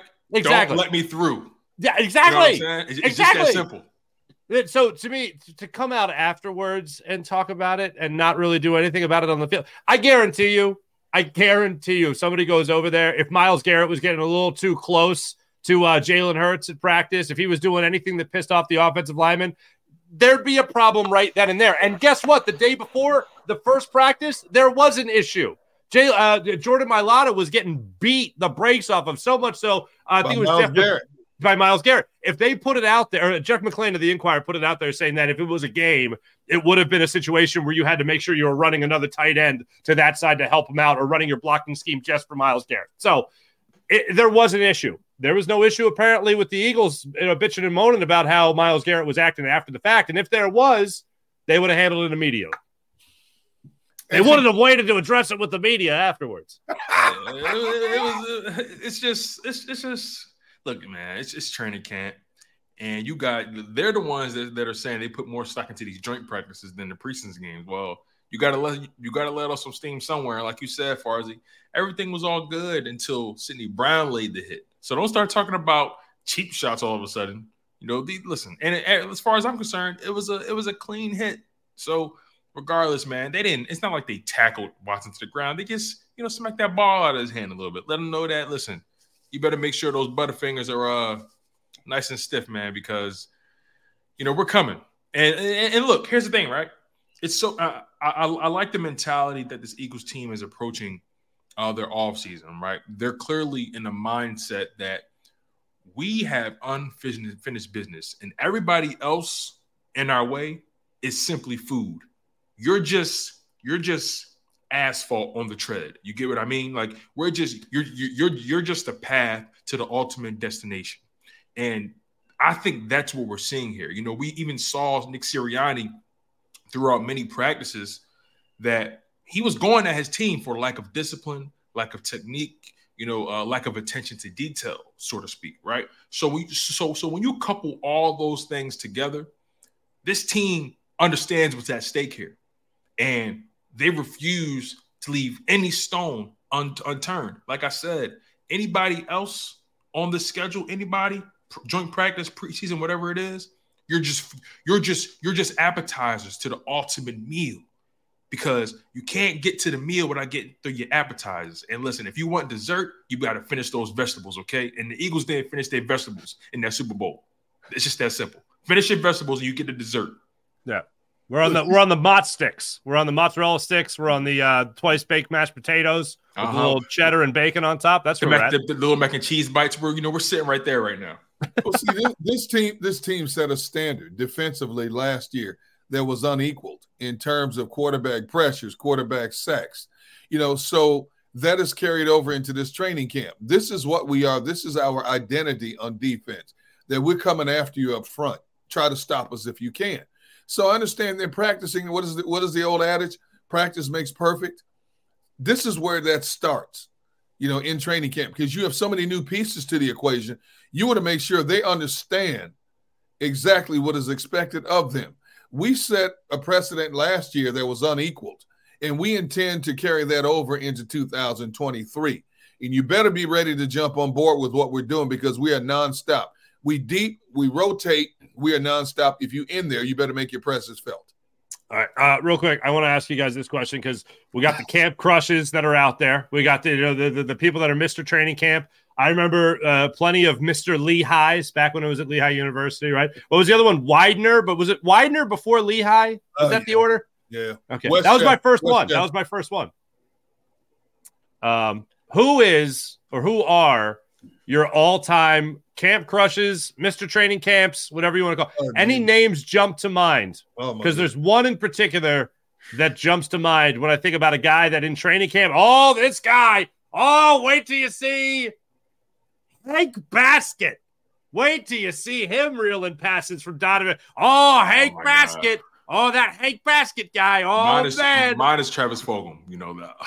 Okay, God. Travis Fulgham. Well, he at least had a flash in the pan during the season. Right, right. And then all of a sudden he flashed out. Every- Everybody's like, what happened to him? We thought he was headed for the Pro Bowl early in the season, the one year. Then all of Yeah. a sudden he was in the witness protection program. Lord have mercy. Don't, Yeah, and don't- then all of a sudden he was in Green Bay with actual members of the witness protection program. Yeah, but right. that's that was one. Travis Fulgham's uh, Hank Baskett's another one. Who, Oh, who I, got else is like. I got like seven on a list here. Uh, who, who do you got? Oh, it starts with Donnel Pumphrey. Oh wow, Oh yeah, he came. You know, he he ran for over two thousand yards his last season at San Diego State. Eagles draft him. Everybody's thinking, man, this dude's going to be a great addition to our backfield. Well, he was, you know, fourth. Was he fourth on the uh, depth chart? Um, but his rookie year, he tore his hamstring, so he never really did much of anything. And then the next year, um, he was gone. Went to Detroit, came back. You know, Donnel Pumphrey. I mean, he, you know, this guy was Mister Everything. Great back coming out of college. Small. was he a third? Was he a third round pick or a second round? Uh, what year? What, was he? Two thousand. Um, was he third or fourth? I think he was fourth, fourth round pick. I think. Uh, yeah, I, I, fourth round pick. Okay, yeah. You know, but he was supposed to be the next great one coming out of college. Two thousand yard rusher, got everything. Don't judge him by his size. You know, he can do it all. That man couldn't get out of the tub. You can't make the club if you're in the tub. you know, and, and he wasn't here that long. Uh, he- but my all-time favorite because I'll never forget this one. In uh, 2011, Eagles drafted safety out of Temple University, Jaiquawn Jarrett Yeah. in the second round. And I remember Howie Roseman. Have you seen this kid hit? Howie's just salivating about this kid, Jaiquawn Jarrett. Have you seen him hit? Man, Jaiquawn Jarrett was gone before his uniform got wet. I, I mean, and the thing is, I love the kid. I went up to his home in, in Brooklyn. You know, they lived in like a row house, him and his mom. You know, you walk in the house, narrow house, but the most gracious family you ever wanted to meet. Very well mannered, uh, very well spoken, you know, so, soft spoken guy. You're thinking, okay. But he got out on the football field and it was like, hey man, you you played the game in college, right? I mean, you you, you did play. Um, dude, it was like, and they gave Eagles gave up on him real quick. They realized real quick that uh we made a glaring mistake here. And he was a second round pick. You know, I got uh Nay Brown. Nay Brown was supposed to be the next great, great receiver. Oh my God. Nay Brown. Remember, uh, what's the dude? Um, is it, is it Shelton Gibson? Is it Shelton Gibson? Uh, Oh, the speedster. Oh, he was supposed to redefine speed at the position of wide receiver for the Eagles. That Shelton Gibson, absolutely. yeah, yeah, okay. He, he No, he- spoiler, it didn't happen. It did not happen. he re- he redefined a lot of a lot of other things off the field. I, I'll just say that. oh, oh, don't forget, you cannot forget Danny Watkins. Uh, Danny Oh, Watkins, well, 25, 25 year old offensive lineman. He's going to be a pro bowler. You know, his more claim to fame was being a firefighter than it was a football player. he was a firefighter, a hockey player, and then a pile of nothing, and then football. That was like at the bottom of that. But the thing is, I'll say not not to defend Danny Watkins, but like at least he was a first round pick. Like at least there was like, oh, first round pick. You're supposed to contribute as a first round pick, and that guy had nothing. Howard Mudd. I remember talking to people in Gunner. Maybe you heard the same thing. Howard Mudd rode him into the ground. Like, Tone, you mentioned the whole Broke thing him. about coddling Broke people. Broke him. Broke, Broke him. he broke him. Uh, it was like so, some guys need to be coddled. Danny Watkins is one of the guys that need to be coddled. And I guess Howard Mudd just he liked a lot of things about him physically, but there were certain things about his game and his technique, obviously, because he barely played football. Um, they wanted to, to teach him, and they thought the best way to do it was tough love. so the next thing you know, the guy's like, I think I'm just going to go back to running into burning buildings because this football thing is just not for me. That's Uh, a- but hey, he made some money. That's a hell of a life running- choice. The running, joke, the running joke was he made just enough money as a first round pick to buy his own fleet of fire trucks. exactly what he did because he he got to a point and we were all wondering does he even want to play football and they Yeah. were wondering the sa- same thing in the building does he even want to play football because howard mudd broke him down like a fraction man You know, let, let me ask you guys this, right? You know, since we're on the training camp darling thing, let's take it a step further. You know, you know, were there any guys who maybe they weren't necessarily deemed as training camp darlings, but they were brought into this team, be it draft, be it trade, be it free agent signing, they were brought into this team with super high expectations, like expectations that kind of transcend what they've already done. But bottom line is they they they they, they, come in with so many expectations and they just fall flat. Not not not like they just they just didn't meet it exactly. They fall flat. And one Oh, yeah. guy one guy that comes to mind is Nnamdi Asomugha. oh my goodness Nnamdi That was so bad.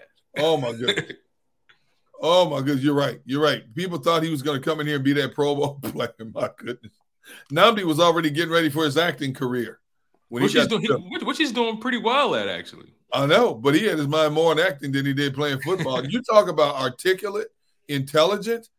Nnamdi Asomugha, man, he could have run for political office. He was just guy. But when it came to get on the football field, we were like, hey, hey, this is not the same dude we got from the West Coast. Who, who is this? Yeah. How about John Hightower, speedster? Couldn't wait. You know, he's going to take the top off defenses.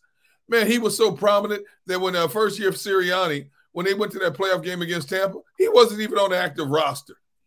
Mm, He- mm, mm. he- but he coming in training camp, he has all the attributes. He's going to be a good one. You know, has the potential to be this exception. What did he run like a four three or something like that? He ran a four four three. Yeah. And man, he he couldn't he couldn't find the ball to save his save his life. No, no. I, I think he had trouble staying healthy as well. So he was another one of those guys that just just couldn't find his Oh, way in the football team regularly. There was there was one more and it applies. I know you we've discussed this before, but um, was it Casey Matthews, Oh yeah, Casey Yes. Matthews. Yes. Oh yes. a starting linebacker for this Philadelphia Eagles team? I think I can't remember if they were running the four three at that time uh, under Chip Kelly, but um, yeah, they uh, Casey Matthews was starting linebacker. He was supposed to come from this great football family, and he did. But as the old joke goes, the gene pool ran shallow by the time um, he, he got there, or he Oh, was from the shallow end of the gene pool. People thought he was going to be the second coming of his brother Clay. Yeah. He, you know, um, and I'm, I'm gonna tell you something, man. You Philadelphia fans re- fell out of love with him real quick, and he was getting all his pub and training camp also. You know, Mhm. uh, it's going to fit our scheme perfectly. You know, he's do, he does this, he does that, and that's another reason why I'm sitting back going, "Show me a game." When he got to the race, that man couldn't make a play unless a play stumbled in front of him. Remember Byron Maxwell? Oh, of course. that was a rough one. People couldn't wait to get by. I'll never forget. We're standing there at the press conference when he came in, and and people said, "You know, Byron, out of all the teams we heard you were going to, why did you pick Philadelphia?" And he sat there dead faced and said, "Because they paid me the most money." Just dead, and everybody went, "Okay, all right." And he never came close to living up to expectations here. But when he got to training camp, everybody was salivating about having Byron Maxwell in the Mhm. back end. Oh, here's another one. Twiz just put up. Oh my goodness, Kiko Alonso. Oh my goodness. Lord. Oh, I felt he was getting ripped so bad in Philly. I felt bad for the dude. I really did. well, And they he- traded.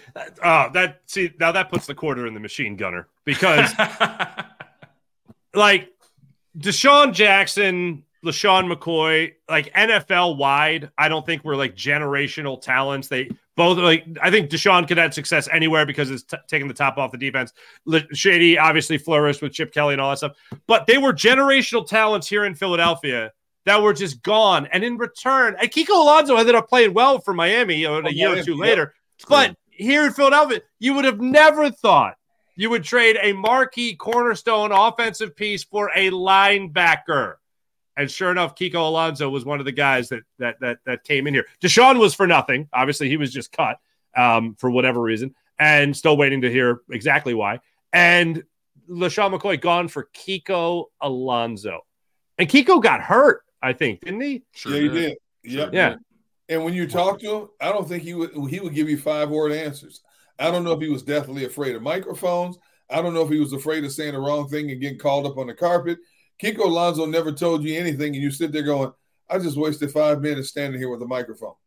Oh, you know, there's you know, there, there's some guys who just don't fit into the all. Uh, there's there's some guys that just don't fit into the defense. They don't fit into the playbook. They don't fit into the city. They don't fit into their genes. They don't fit into anything in in, in, in, in, in the city of Philadelphia. You know, they just, you know, there, there's some guys who just don't fit. And Kiko Alonso was just that. He just didn't fit. Mm-hmm. No, I couldn't agree more. Couldn't agree more. Uh, coming up, I do want to get into uh, tomorrow night's game, what just the expectations are, what we expect to hear from the organization uh, when it comes to who's going to be on the field, how long they're going to play, if we're going to see any of the starters or would be starters out there again. So I want to get into that conversation ahead of the game uh, tomorrow night uh, at Lincoln Financial Field in South Philadelphia. So we'll get into all that more when we come back here on Sports Take. Marc Farzetta, Tone DeShields, Derrick Gunn, Rob Ellis is off today, uh, moving his daughter into college. Moving on up. Moving on up. We'll be back in a few here on Sports Take.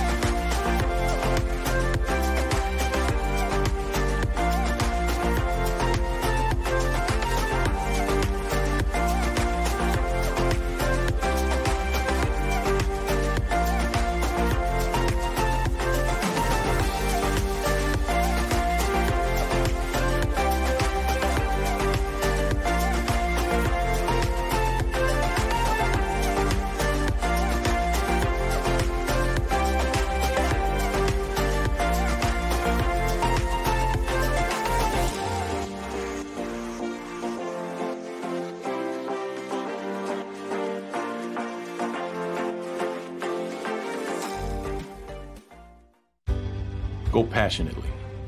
Go fearlessly. Go confidently. Go first! Go confidently towards your goals with First Trust, Philly's hometown bank for nearly 90 years, and the official bank of the Philadelphia Eagles. We're focused on getting you over the goal line. So go with conviction. Go with trust. Go first! And go forward with us by your side. First Trust Bank, the official bank of Philadelphia Dreams. Oh, and go birds.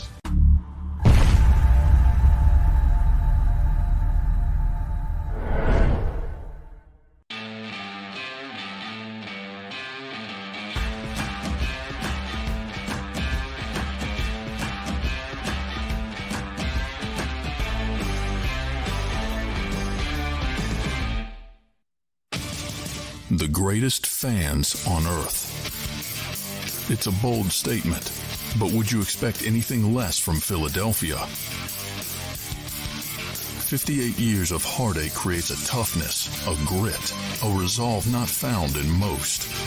Sure, our prayers were answered, but now that we've had a taste, we're looking for more.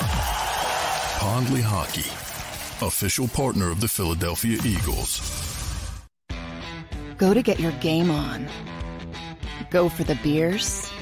Go for the cheers. Go for the hit and the hits. Go for the stakes and the stakes. Go to get your parlay on. Go to get your party on. Go for the scene. Go for the screens. Go for the gallery. Go for the win. Go to Ocean. Visit theoceanac.com to plan your visit. E A G L E S. Eagles.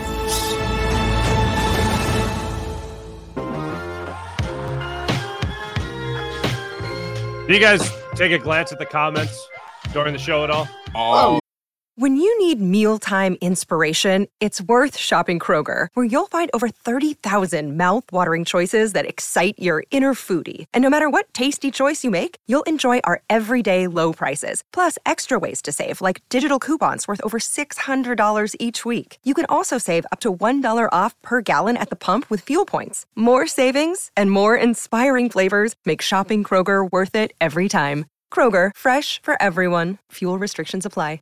Save big on your Memorial Day barbecue, all in the Kroger app. Get three pound rolls of juicy 80% lean ground beef for $3.49 a pound with a digital coupon. Then get select varieties of flavorful Powerade, Body Armor Super Drink, or Arizona tea for 77 cents each, all with your card. Shop these deals at your local Kroger today, or tap the screen now to download the Kroger app to save big today. Kroger, fresh for everyone.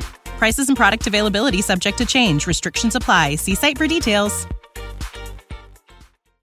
Ah, I mean, I usually look uh, give a give a give a give a look All see the see what everybody's up. all time.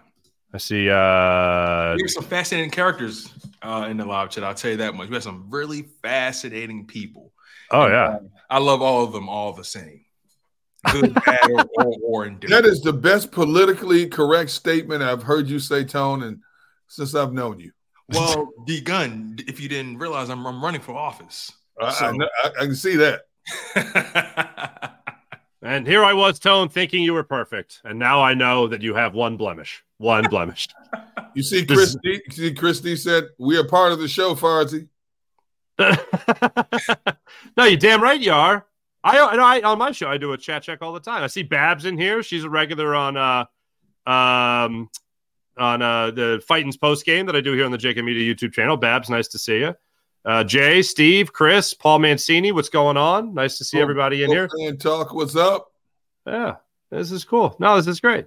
A lot of lot of good uh, lot of good stuff in there, uh, as per usual. Even funnier, it was even funnier when they start going, you know, when they start uh, feasting on themselves. You know what I mean? It's it's crazy. Sometimes, you know, sometimes you drop blood in the water and, and the piranhas just start feasting on each other, not realizing there's nothing there. Well, one mention of Chip Kelly and like DeSean Jackson and LeSean McCoy, Kiko Alonso, and it's like, oh man. People say, you know, um, you know, what is it? Uh, time heals all wounds. Not for us. Not Yeah. not for the Philadelphia sports scene. We just Yeah. the minute we say it again, it's like rage mode. It's like we go full Hulk. You would think a. Super Bowl would heal all wounds, um, but a Super Bowl won't even won't even allow you to forget what Chip Kelly did to uh, to that team. Uh, I, I know I know a couple of people have mentioned this um, in the chat, but Craig, I, am seeing you say it. JJ are Thega Whiteside. with the with the capital. Watching him in training camp was like, oh, the body positioning. This guy's incredible. It's amazing.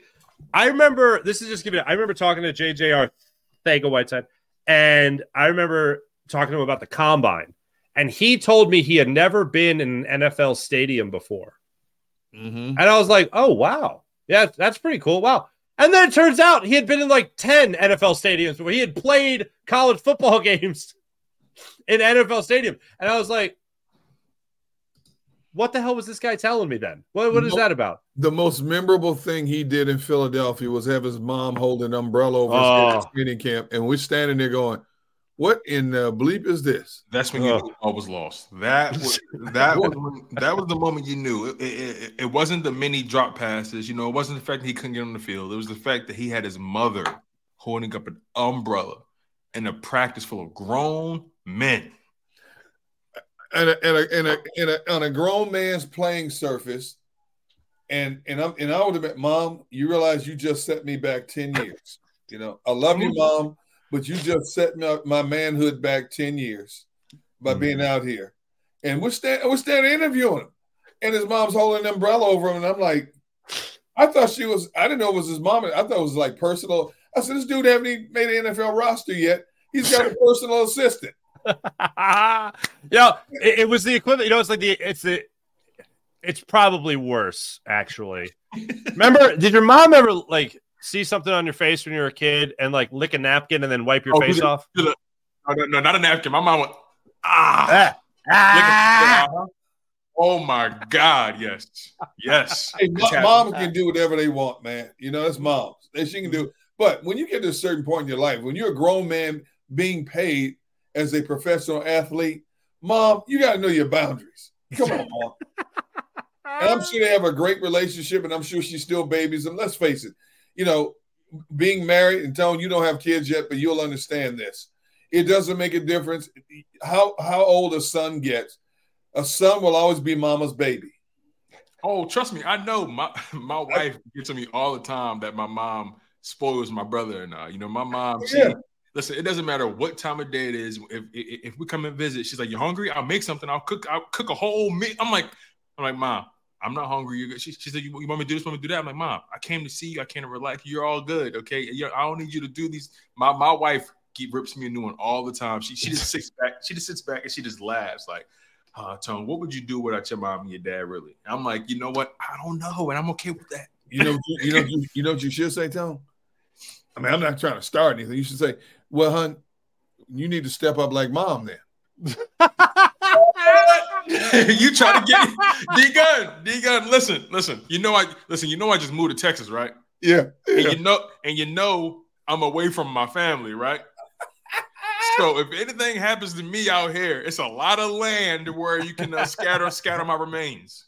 So uh, I don't know if I'm gonna go that route, but I'll tell you Let's Try that line, see what happens. Listen, I'll, listen, listen. I'll go your route, right? Just how you say, uh, moms, you know, they can do whatever they want wives can say and do whatever they want as well. I'll tell you that. Hmm. Just just be careful she doesn't come back from like Home Depot with a shovel at some point. Yeah, a lot of land, as yeah, you said, Tone. And, and a bag of cement. Gulf of Mexico is not too far away. Anyway, um, so training camp. uh, when it comes to um, uh, this game coming up uh, tomorrow, all right. Uh, the guy that I really want to see tomorrow night is Nakobe Dean. We haven't seen him yet. Came back from the ankle injury. Uh, expedited the process when the Eagles made a couple other signings at the linebacker position. Maybe helped a little competition there. But Gunner Tone, I'll ask you guys this: I want to see him. I think we have to see him at some point, being that he is the signal caller of your defense now, and he barely played any defensive snaps, as we all know, last season. So. Do you think we see him? Is he going to be healthy enough to play? Will they let him uh, out there on the field? to hopefully turn some heads. Gunner, what say you about preseason game number two and Nakobe Dean? We going to see him in the middle of that defense. What do you think? Uh, th- this is a big learning curve for him. I do think we need to see him out there. But I will say, I, I said it last week and I'll say it again. We, he, he started practicing late last week. But when you're talking about those high ankle sprains, you have to be extremely careful with those because those ain't no joke. You know, you re-injure that thing instead of being out another week, you could be out a month or so, which could carry over into the regular season. Um, yes, I want to see him in the middle of that defense. I want to see him flying around. I want to see his lateral pursuit. I want to see him blowing through uh, the line of scrimmage, making tackles behind the line of scrimmage. How much do I want to see him? I don't want to see. I, I don't need to see a whole lot of him. You know, does he need those game reps? Yes, indeed. But I, I want to make sure that he's right and good to go when we need him the most, because I don't want them to have to scramble and, and revamp that the inside linebacking position. Um, you know, we saw Myles Jack getting some run there. We saw Cunningham out in the field as well, um, and I'm sure they're capable. But this young man is supposed to be the heir apparent to T.J. Edwards in the middle. I need to see a, a small sample size of him. And again, you know how I feel about preseason games and training camp. I am not forming a definitive decision on him. I just need to see something from him. Yeah, I I agree with you unequivocally, uh, uh D Gunn. It's I don't know, man. This this situation with Nakobe Dean just coming in and just giving him the green dot. I'm not doubting his ability by any stretch of the imagination. But this is a tough situation the Philadelphia Eagles are putting him in. You know, he only started for 34 snaps on for, you know for the Eagles defense last year. Yeah, that's that, that, that's that's not even 10 percent of the snaps. So so when you think about it from that perspective, he's he, he's he's going to be treading in some pretty dangerous waters here, and it's going to be it, it's literally sink or swim for him. You know, I was of the mindset that you find a way to bring T.J. Edwards back, and then you phase into Kobe Dean as the all-ball linebacker. That was my that was my perfect game plan for that linebacker position. You bring back TJ Edwards on a two, three year deal. You know, you give him, you know, a, a, a, a fairly respectable contract. Like when you think about what they allowed TJ Edwards to walk for six me six million. I don't want to say measly million dollars is a lot of money, but six million dollars, six six and a half million dollars a year that he got from Chicago. And you know, I was I was speaking to John McMullen about it, and he said the Eagles didn't offer him anything. No. Not even they didn't even negotiate with him. So they already had that set in their mind that Nakobe Dean was going to take over this role. And I I just don't know how I feel about that, knowing that he's hurt already, knowing the physical toll that playing that position can put on the body. You know, TJ Edwards accounted for a lot of TJ Edwards was ranked in the top five, number three to be exact, I believe, in defensive snaps for the Eagles. He accounted for 94% of the defensive snaps. You have to replace that. And with Nakobe Dean being hurt already, that makes me extremely nervous. And then on top of that, you have a new defensive coordinator. So there's a lot of there's a lot of turnover on this defense. Then you're expecting Nakobe Dean to kind of just come in and just right the ship at you know at, at that linebacker position this is not going to be a, this, this is not going to be as smooth of a transition as people would like it to be. Do I think Nakobe Dean has talent and that he has the mental fortitude and uh, the talent, uh, uh, the skill set to be able to uh, be successful?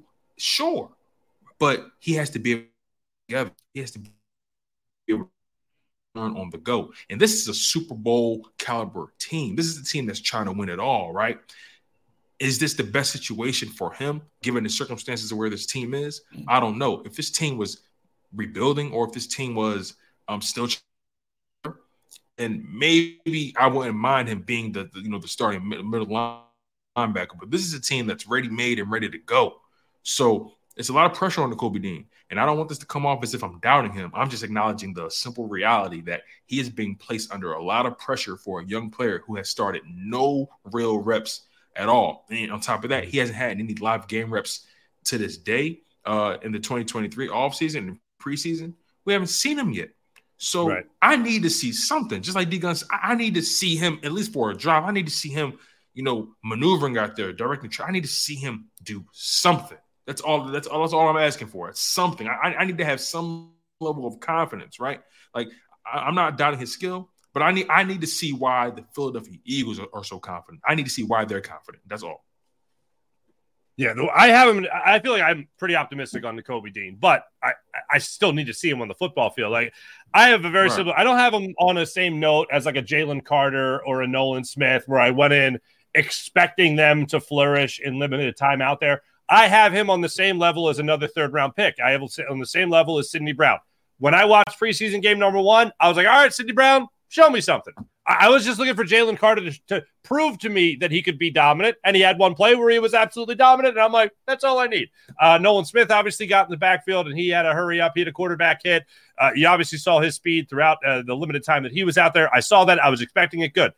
My expectations for Nakobe Dean, I want to see him go out there and just show that he belongs. Show me that he can have the green dot, show me that he can orchestrate the defense, show me he can take the plays in, relay it to the rest of the team, run a clean game defensively, show me a little bit of the instinct, show me a little bit of the speed. Let me see in the backfield, maybe, maybe one aggressive play. Just just show me that. Put my nerves at ease that you got this. Because I didn't know Sydney Brown officially got this until he was out there running around. I have the same type of expectation uh, when it comes to Nakobe Dean. I think he's going to have success. I think he's going to be very good. If I'm buying stock, I'm buying stock into Kobe Dean, but I still need to see it. Uh, I want to see that stock rise after a preseason game, after a series or two on Thursday night. Now, the, the bottom line is look, he's practicing. He's not a limited participant. He's out there practicing, and the practices are now, as we all have learned, more important than games.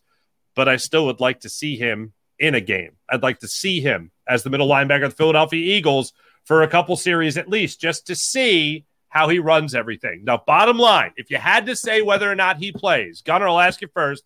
Does Nakobe Dean play on Thursday night? I think he, if he's deemed healthy enough, he will play a little bit, not much. But you know what the opposite of that is? If he gets out there and re-injures that high ankle sprain, what are we all going to be saying? I can't believe Sirianni and Johnny put him out there. What were they thinking? Why did they put him out there? Now he's going to be out for an extended period of time. So it's like damned if you do, damned if you don't. You know, I mean, but but that's that goes with the territory. I don't want him out there for a long period of time. I just want to see yeah. him work with a little sweat. That's all. That's all it. Break a sweat. Yeah, that's the, that, how much playing time? Well, I got beads of sweat. All right, you're out.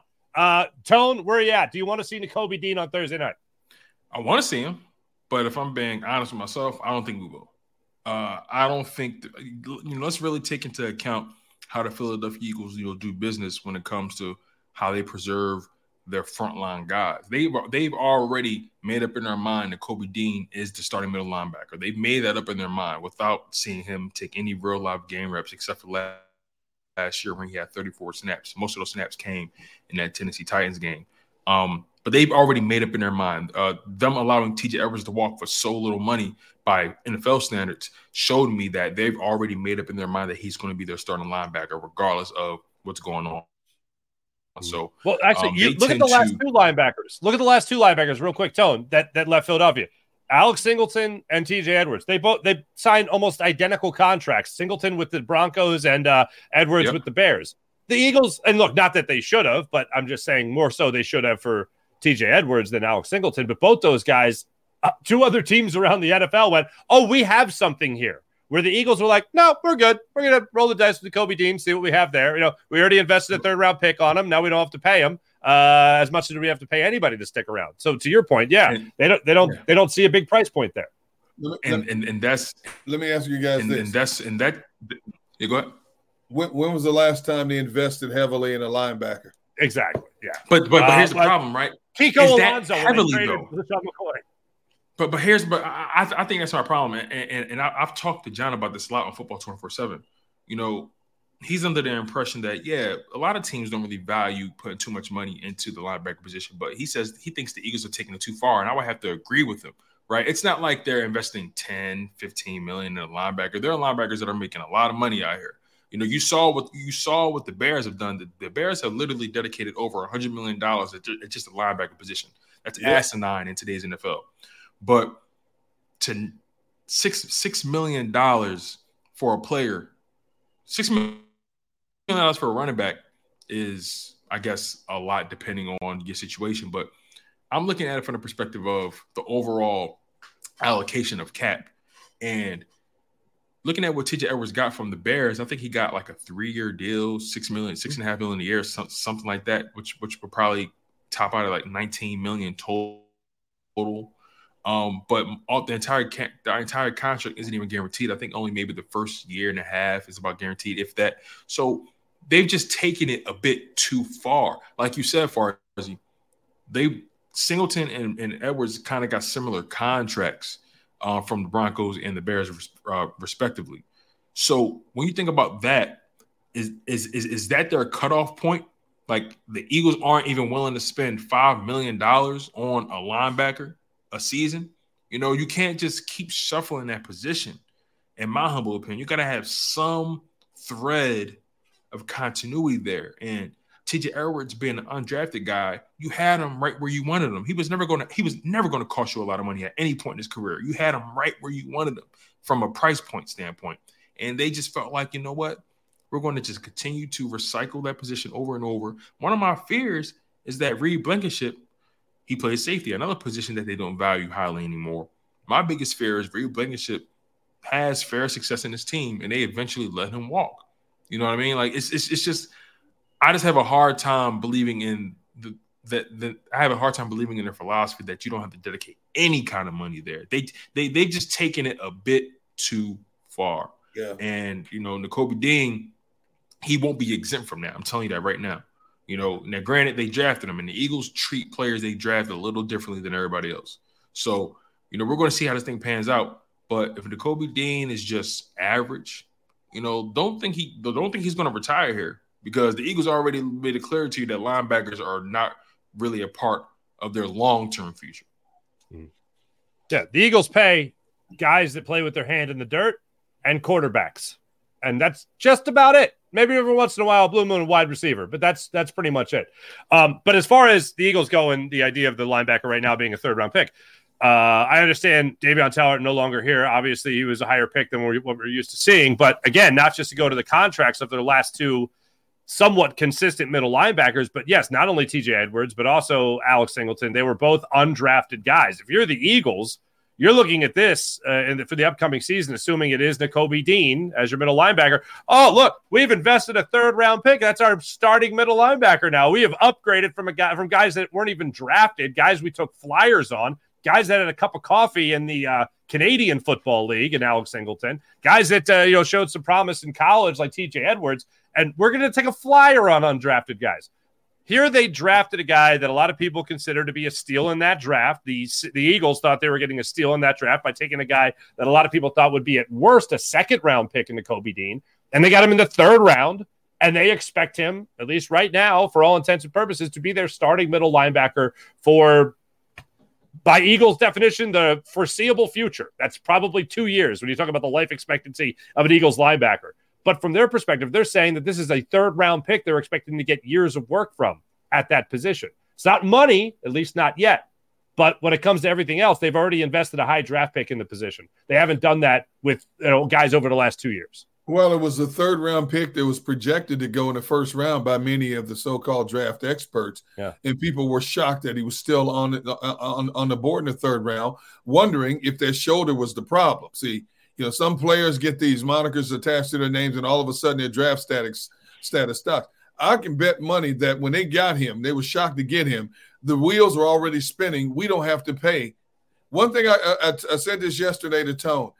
Howie has this great insight in terms of as we sit here now, they're already blocking out 2024. They already know who the potential free agents are.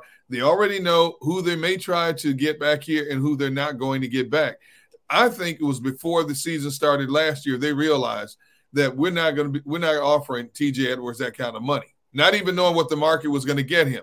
Because what TJ got was not breaking the bank for linebackers. When you think about money that guys like Roquan Smith and stuff like that got to play the linebacking position, TJ Edwards wasn't going to get that money. But yet they felt we got Nakobe Dean. We don't need to pay a linebacker. We got another rookie salary, and we can free up money to do some other things, i.e., Myles Jack, Zach Cunningham, and who knows who, who else they're going to try to bring in here once they identify if there's another weakness on this team or if a prominent player goes down and they have to fill a gap in a hurry.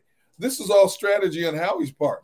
You know, so they, they don't put a lot of money into the linebacking position, and they just hope that whoever they have in here emerges as somebody who can stabilize the position. Mm-hmm. And TJ TJ Edwards exceeded that. You look at where he went from one year to the next, and everybody's like, "We got to bring TJ back." Yeah, Howard's like, "Yeah, no, pump the brakes on that. We're not paying that kind of money. You know, let's see if this kid from Georgia can do what he did in college. Let's see if we can coach him up. You know, slowly bring him along. We don't have to throw him to the fire. Slowly bring him along and see if we can get him up to what we need for that position. And we're going to find out. We're going to find out real soon. And, and by real soon, I mean Hey, the regular season is less than a month away. Think about that. So, it's really, really quickly. TJ Edwards' contract, uh, his average salary is six and a half million. It's ranked 40th amongst active linebackers. That includes inside and outside linebackers. And you tell and you know, me some, and, and, and, you know some outside linebackers are considered edge rushers. So just just out, line guys that are designated designated as a linebacker. TJ mm. Edwards' contract is ranked 40th at six and a half million. 40th. Just want to put that in perspective for you Eagles fans. And you're telling um, me he just couldn't afford that? Howie couldn't afford it? Yeah, of course he. Could. They're not doing. He wasn't doing. it. He wasn't ever doing it. Yeah, uh, Howie could get 15 running backs for that one price. So yeah, he wasn't going to spend that coming on a, a linebacker there. He wasn't going to spend that keeping a linebacker in Philadelphia, especially Gunner. To your point, they already have Nakobe Dean.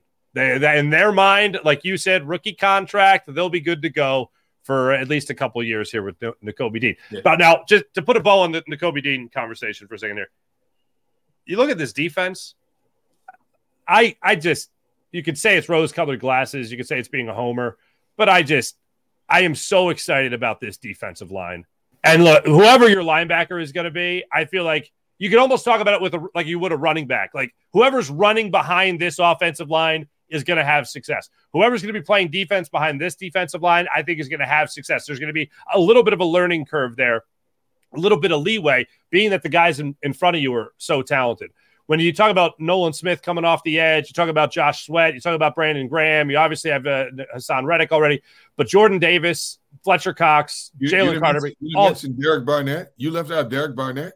Oh, How did that happen? Oh wait, that was intentional. Anyway, so but no, I just I feel like your linebacker is going to have time to grow. I think Nakobe Dean, if he needs it, is going to have time to grow because there's a lot of talent around him. And your secondary, by the way, let's not forget about that. I've said this before. You got uh, corners that can play to the cows come home, and your three regular guys, including your nickel and Avonte Maddox. Then you have younger guys that are looking to continue to prove themselves at the NFL level. And I think a secondary that is going to be pretty damn special this year. So your middle linebacker, I think the Eagles right now, whenever they look at that position, they ultimately devalued it. Tone, the perfect example when you talk about a 40th, high, 40th highest paid, that's ridiculous.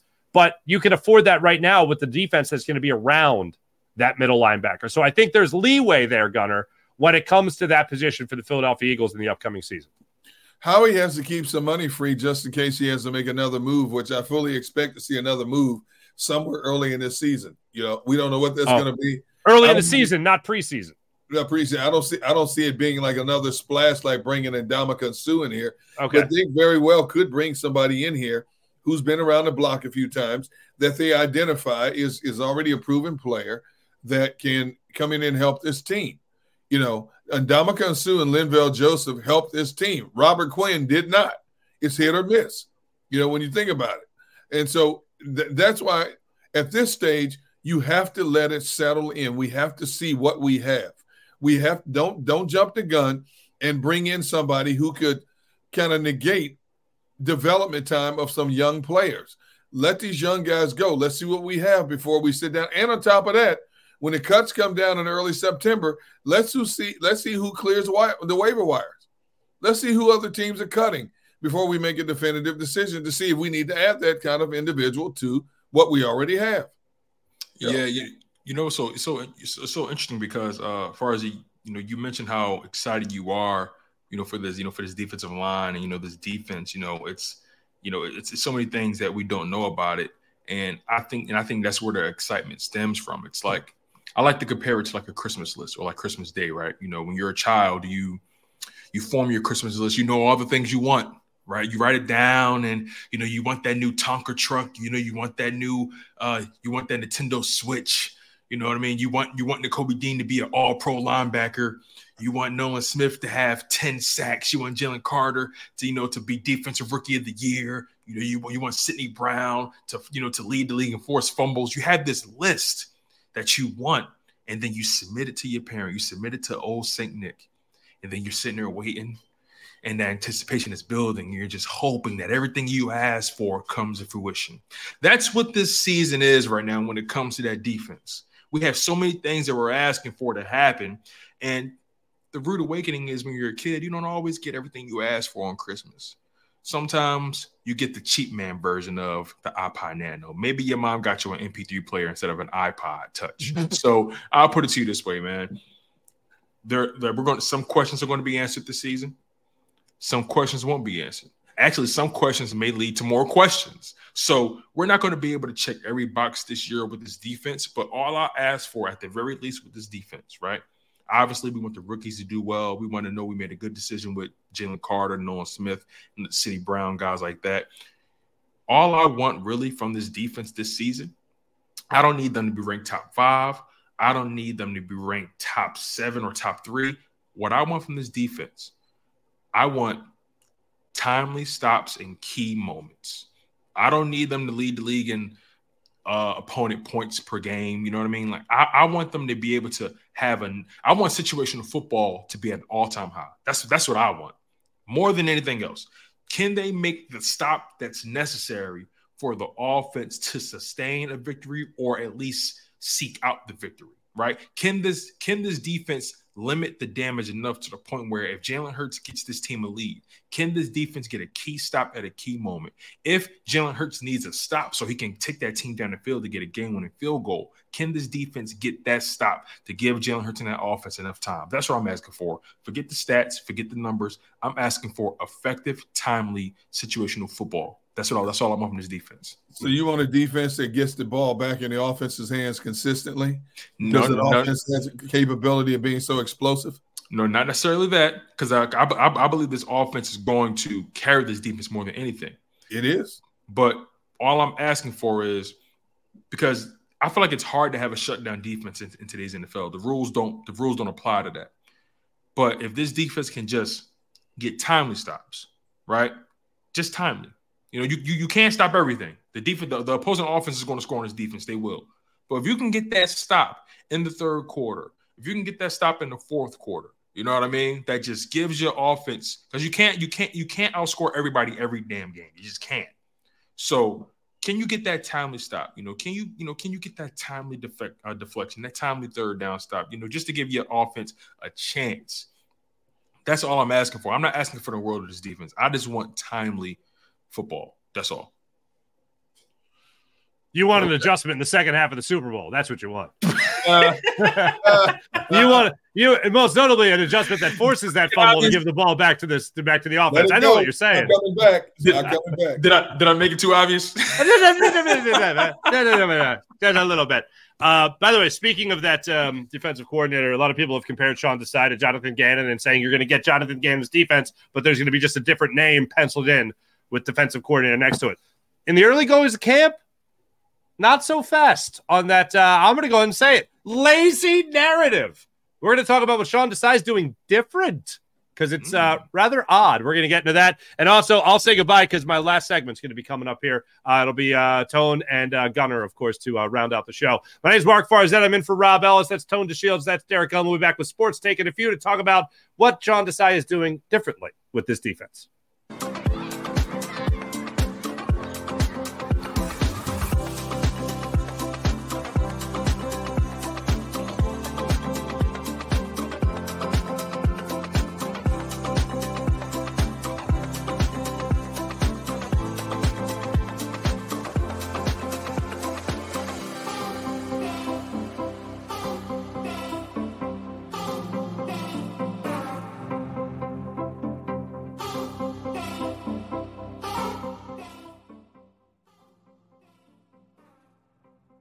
If you own a company and you're not producing a podcast, you're missing out. The public consumes messaging when they're ready. Join the professional podcast network of companies and let JAKIB Media Partners put you in the podcast arena. Come to our professional studio or we'll come to your place of business and professionally produce your company podcast. Call JAKIB Media right now at 267 261 3428. 267 261 3428 heading down the shore.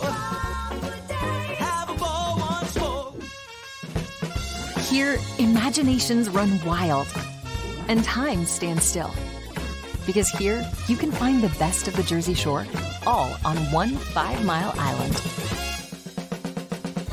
So leave the old you behind and get lost in the woods.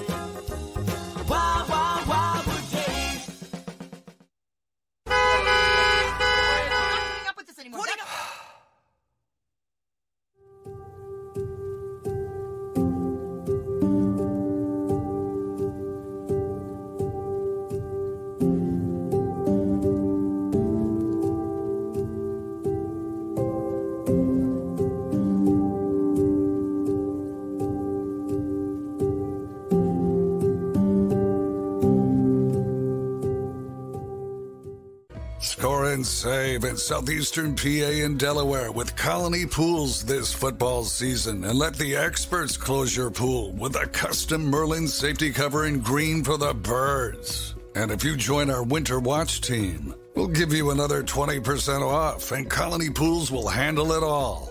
Keep your tiles on your pool, not in your pool. Fly with Colony right now, Birds fans. Visit flywithcolony.com.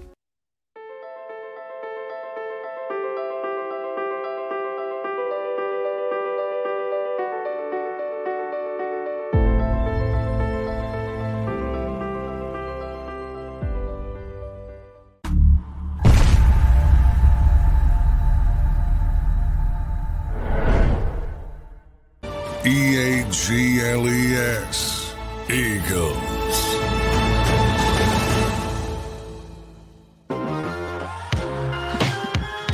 Last segment for me, boys. I'll be with you guys for another 26 minutes or so. It's been an absolute blast. Gunner, I know I'll be back with you tomorrow. I look forward to uh, that fun-filled experience. Tell oh, maybe, maybe, maybe I'll be here. Maybe I won't. I don't know yet. like we'll do the pre-show we'll do the pre-show meeting, and then Tone will be like, "Uh, Gunner's not showing up. He can't stand you." And I'm like, "All right, well, that's that. I guess he had something to put on the smoker. I guess." Um, That's but Tone, uh, yeah, Hey, speak- Tone. hey, speak- speaking of smokers, right? I got to tell you the story real quick. So, Okay.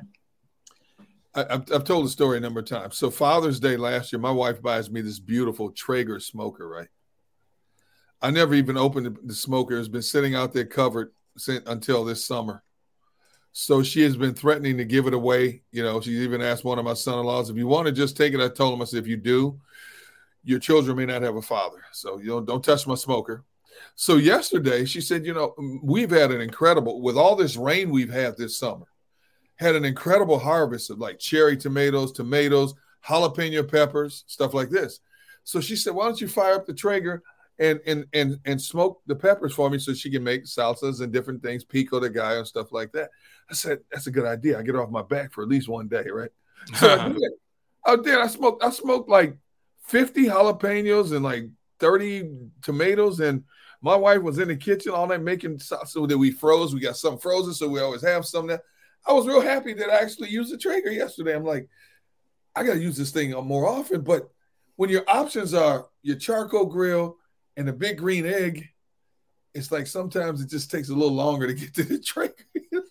so, but I've got so many friends that have these pellet grills. I said I got to I got to use this thing. So yeah, it's use use pellets instead of using like lump coal or you pour pellets into this container and Yeah. the pellets to heat up and they generate the smoke. The difference is they don't generate the type of smoke that a, a green egg smoker does, but you can you can tell you you you can taste the smoke flavor in different things. So Okay. so Mark, that's your next purchase. You need to get you a Traeger pellet grill, a pellet smoker.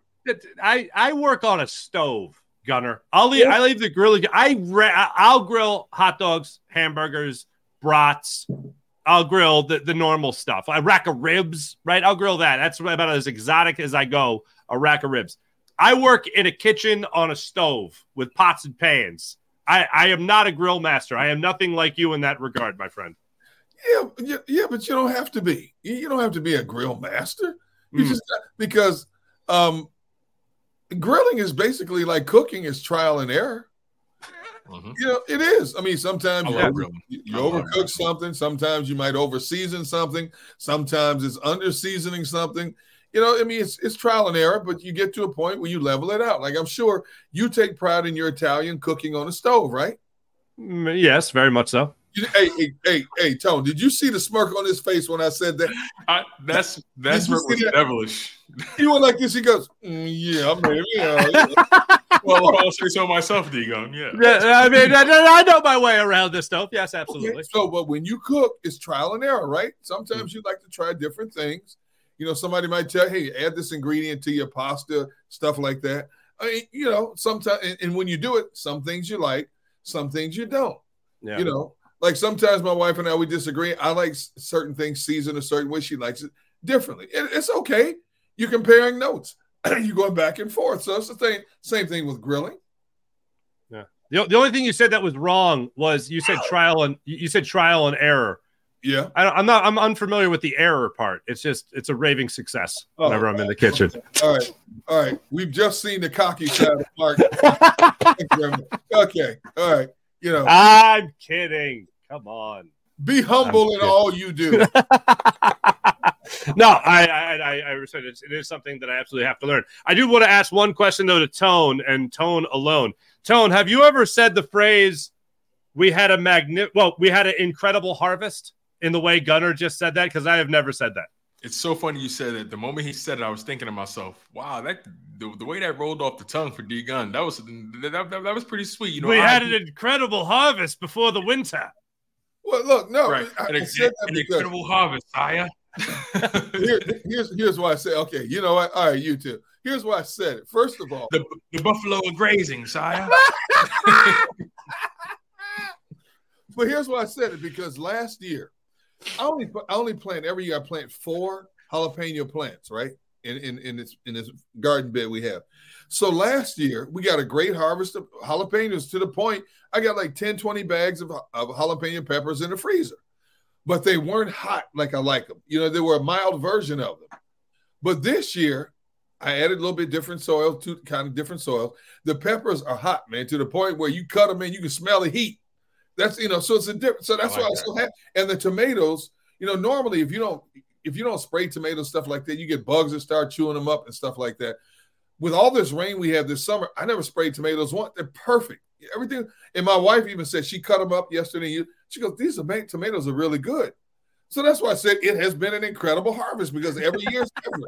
I ain't listen, listen. I ain't, I ain't mad at you, Gunner. I'm not mad. I'm, you know, me, me and the wife, we're trying to, um, we want to start, you know, growing our own herbs and Yeah. spices and you know, Wait, you said growing and, your own herbs, You know, what? you know,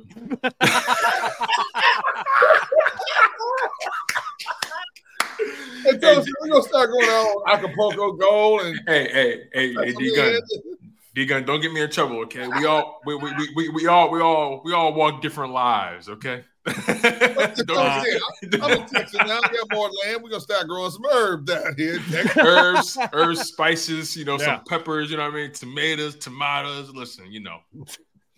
Oh my goodness, man. Yeah, I don't think That's you're talking about basil, but uh, yeah. So uh,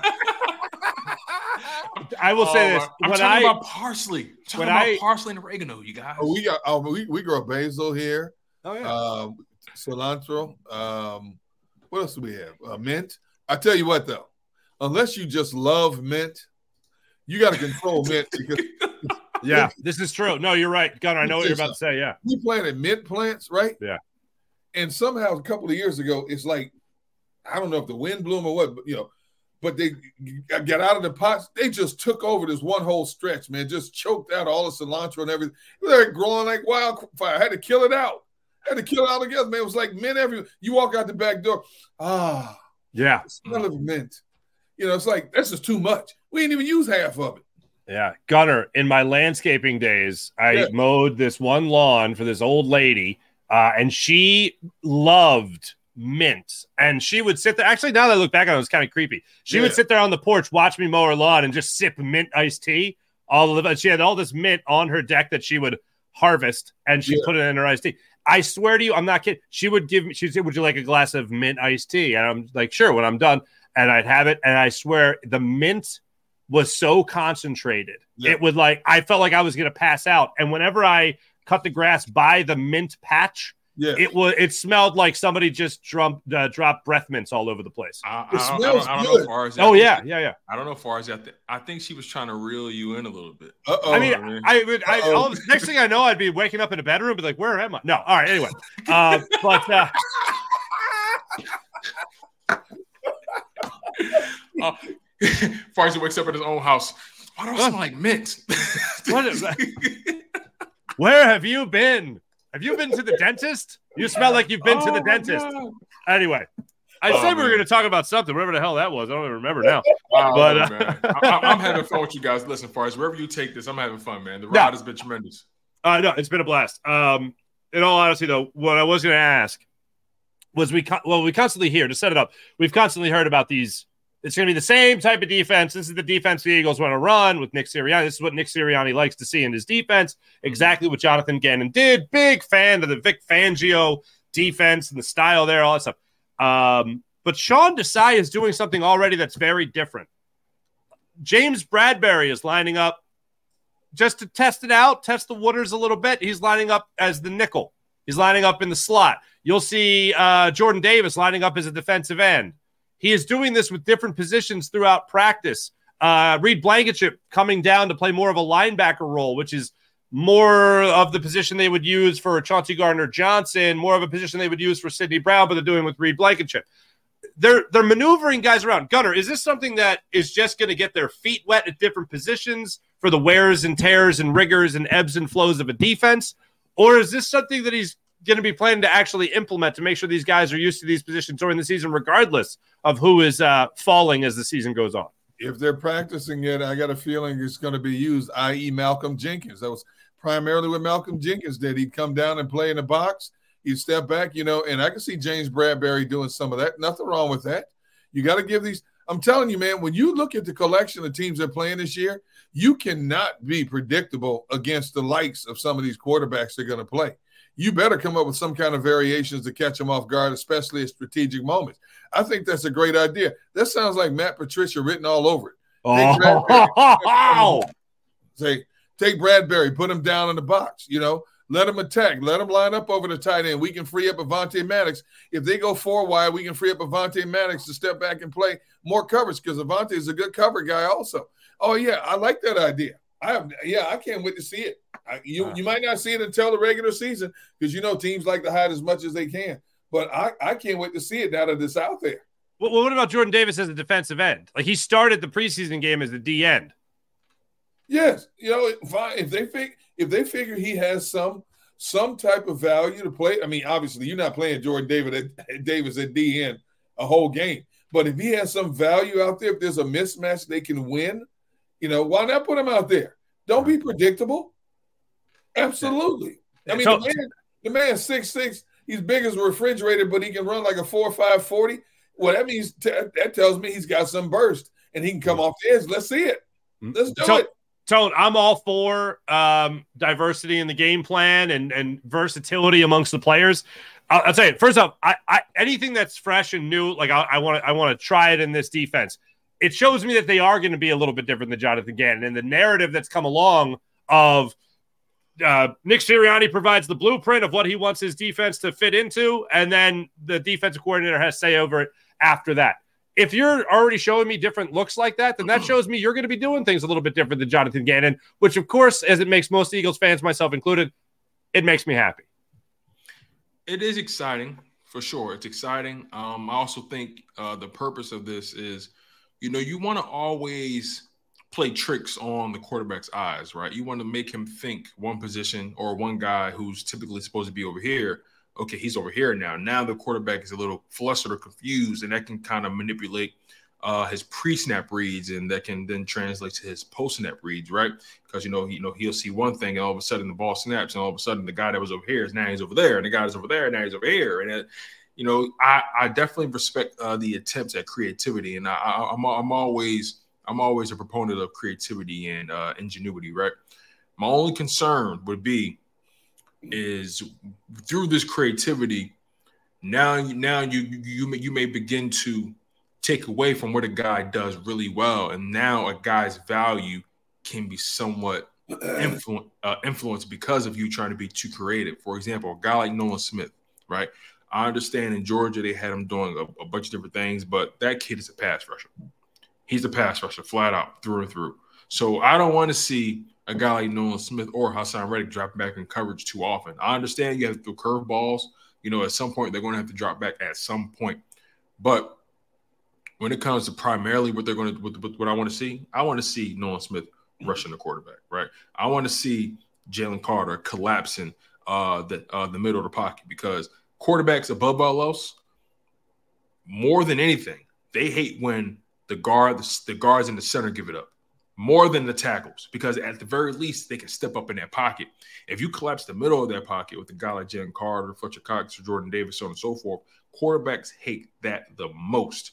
So again, I'm all for creativity. You know, I, I'm even I'm even thrilled with you know the fact that we're seeing some big nickel packages. Right, uh, you sacrifice a little bit in the run, but um, overall, I'm I'm always going to be on the side of creativity as long as you're not sacrificing or what guys ultimately do well. Creativity is fine as long as you don't sacrifice productivity. Exactly. Perfect. Per, perfect. Well put, Gunner. Well put. Yeah, I'm, as long as it's different, I'm I'm in. You, as long as it doesn't look like a Jonathan Gannon defense, you're happy. Is that Okay, what- When, when the narrative What is when the narrative comes out that when the narrative comes out that it's oh it's just going to be Jonathan Gannon but a different name. Well, if it's a different name, then obviously it's a different person, and the different person is going to have their own fingerprints on it. And if creativity is part of that, I'm all for it because then I think it leans.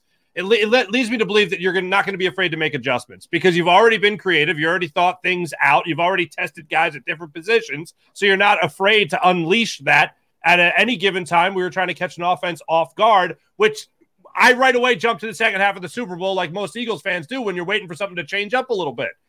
That leads me to believe that your defensive coordinator is going to be a little, maybe a little bit better at thinking on the fly because he knows what his defense could do in various situations as opposed to like two situations. So I think that that gives me a little bit more confidence in Sean Desai and how his defense is going to start out versus Jonathan Gannon. Okay. All right. All right. New no, I, I, I, I, I, see where you're going. You know, ultimately, Jonathan Gannon's defense, you know, well, let's just focus on him. He really wasn't a guy that could, by my estimation, um, think on the fly. You know, he had his philosophies, had his principles, had his scheme, and that was pretty much what it was going to be.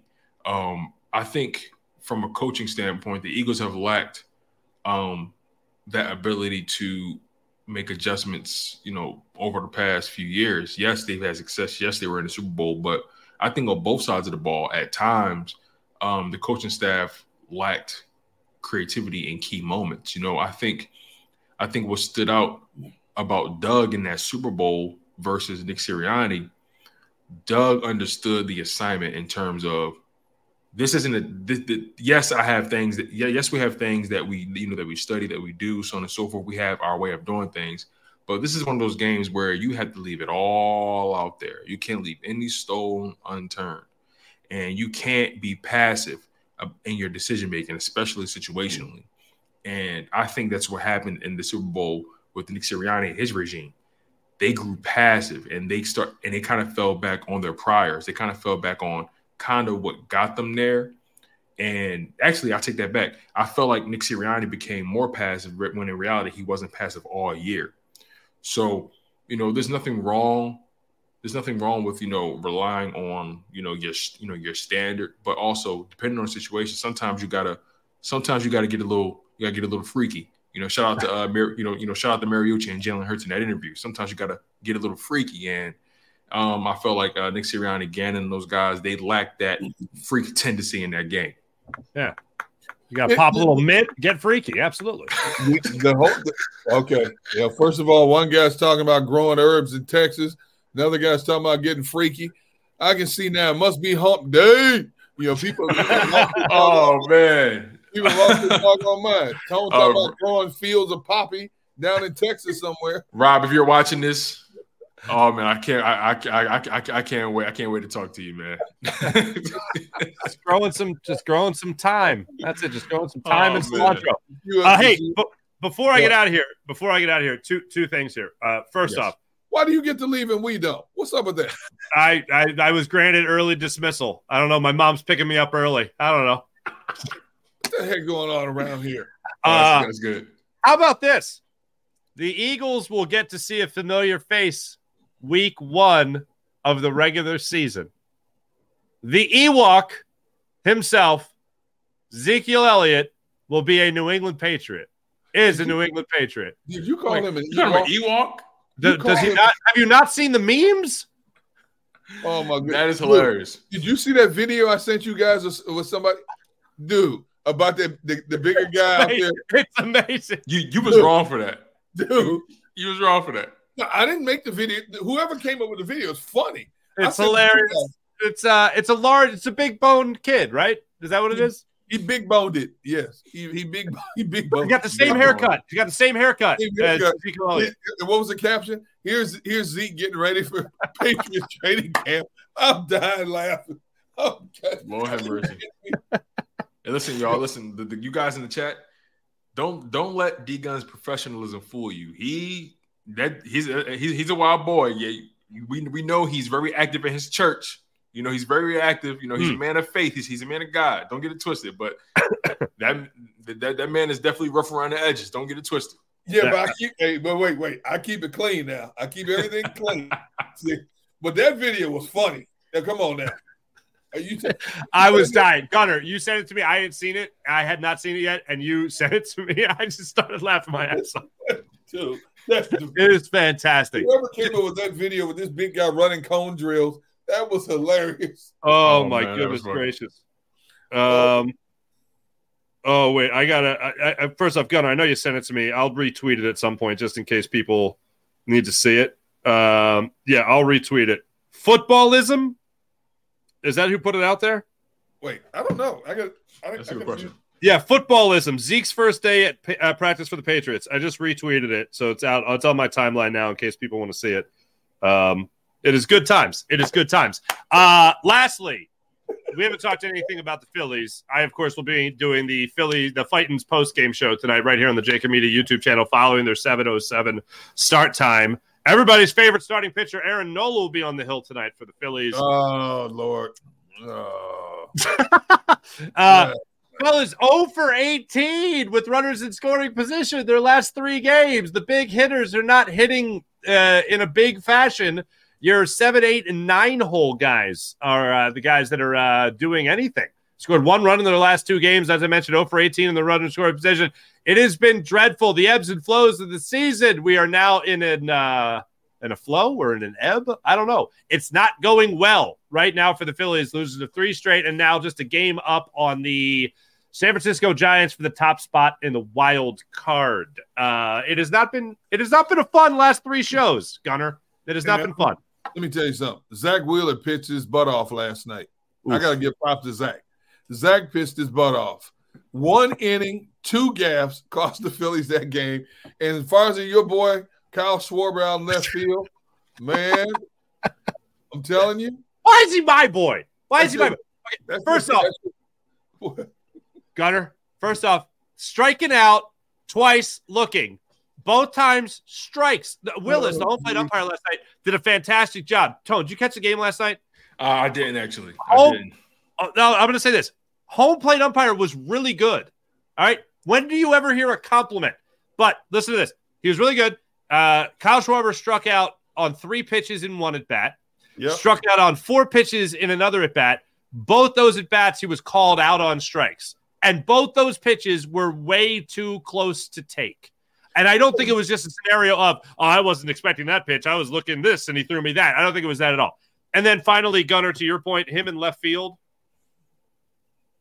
If he's 0 for 4 with three strikeouts and it's a day where he's not your designated hitter, he only hurts your ball club. But now he hurts your ball club in two ways. He hurts you by striking out and going 0 for 4, and he hurts you by dropping a baseball that hit the inside of his mitt. It looked like he closed his mitt and then he dropped it. Credit to him for diving and trying to make the play. I didn't even expect him to do that, but that ball came out of his mitt. He makes that play. The Phillies are out of that inning by the time the Realmuto is doing the uh, the the big stretch at home plate uh, from Alec Bohm's great play and great throw home. Maybe man, they don't even know the bases, but they look, man, leave, leave Schwarber alone. He got 30 home runs. Leave him alone. Leave Schwarber alone.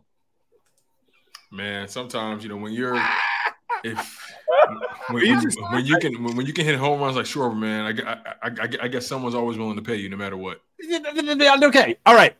the home runs are great. The instant offense is great, and you know what? The only thing that seems to be etched in stone with the Phillies this year is that Kyle Schwarber's your leadoff hitter. That's all. Since Bryce Harper's since Bryce Harper's been back, really, uh, Kyle Schwarber, your leadoff hitter, and that's the only thing definitively Rob Thomson has come out and said that's like, hey, look, we've won a lot of games. By the way, happy birthday, Rob Thomson. But hey, look, we've we've won a lot of games with Kyle Schwarber at top of the order, so he's going to be at top of the order. Like that's what's going to happen.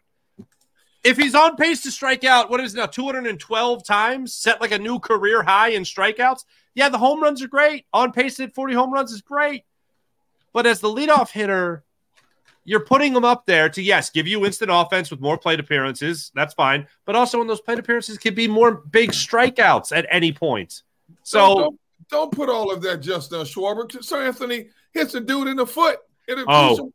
It, oh. So you know what? He don't even get Sir Anthony. His name is just Tony right now. no, no, no, no, no, no, no. He, he, he's not over here with me. His name is Tony. Right that boss, that, that man's name is Sir. Yeah, that's about it. No, he's not even sir anymore. He's just Squire. He's Squire Anthony Dominguez. Squire. Squire Anthony. Squire. Doesn't even get the title of a knight anymore. Look, um, instead of Sir Anthony, his name is Mr. Tony. That's it. Mr. That's it. That's all he gets. I can't remember the last time I've seen a game-winning RBI hit by a pitch. I can't remember. I mean, he plunked this dude right at the top of his foot. I'm thinking, what, what else? Can, it was, you know what? It was a great pitching duel. You got if you know me, you know one thing. I love great pitching duels. That was a great pitching duel last night. But yeah. my goodness, when the Phillies go bad, you know this team has been hit. they have not evened out at all what we expected them to be this year. Yes, they're well over 500, but they keep going through these ebbs and flows. They win four or five, they lose three. They win two or three, they lose two or three. There's been no consistent high point with this team whatsoever, and that's the most frustrating thing. You can put all the injuries aside they still have a roster deep enough to do a lot better than what they did. And they seem to have this knack to play down a competition when they play lesser teams. and struggle to beat these less, lesser teams. And everybody's like, oh, they got Washington coming up. Well, you you playing them down there first of all, and they're ticked off because you embarrassed them up here. Washington can hit a little bit. I expect oh, yeah. that to be an interesting series down there. That's for, that's what that's what'll frustrate me the most about uh, any professional team, right? A team that plays down uh, to their competition, you know, and you know, you know that's what stood about about the, that's what stood out about those Eagles last year, right? They didn't play down the competition; they kind of bounced anybody who they were supposed to bounce for the most part these Phillies this year, man, it just seems like seems like they're struggling. And you know, I really I really lean on you guys heavily, you know, for, you know, you know, for this kind of conversation because you know you guys really are locked in through and through with the Philadelphia Phillies. I try to keep as much as I can. Um, what do you guys think the common thread is? And we've had we, we got we got a large sample size with this team, right? You know, we've seen a lot of games, well over 100 games, well over 100 games of this team, right? I think there's about 40 games left, if I'm not mistaken. Um, but what's the what's been the common thread that that, that, that that's led to this level of inconsistency? Is it is it uh, Rob Thomson's uh, laid back nature that this team is not really paying too much attention to detail? You know, uh, is it the fact that you know there's a lot of you know there's not enough blend of homegrown talent you know, in this lineup where, you know, they, you know, they kind of outsourced a lot. You know, they obviously they, they got Bryce Harper, they brought him in, Trea Turner brought him in, Schwarber brought him in, Castellanos, they brought him in. You know, like what's been the common thread for this level of inconsistency uh in this not just with pitching, but also with uh, you know, hitting as well. Well, I mean, I'd, I'd say your answer is in your question. It's that word inconsistency, but it's come at so many different points. I mean, in the beginning of the season, they were they were mashing. They they, the hardest thing I believe to do in sports is to hit a baseball. They were doing that better than the vast majority of teams in Major League Baseball. The easiest thing to do in sports is run from one base to another. And that was the most difficult thing. They were getting thrown out on the base paths more than anybody in Major League Baseball. That is embarrassing. That just shows that your head is not in the game what has been wildly, unfortunately, consistent has been how bad Aaron Nola has been. He's had, I think, one stretch this season where he's had a, a start of six innings and back to back starts and allowed fewer than three runs, three or fewer runs in those starts.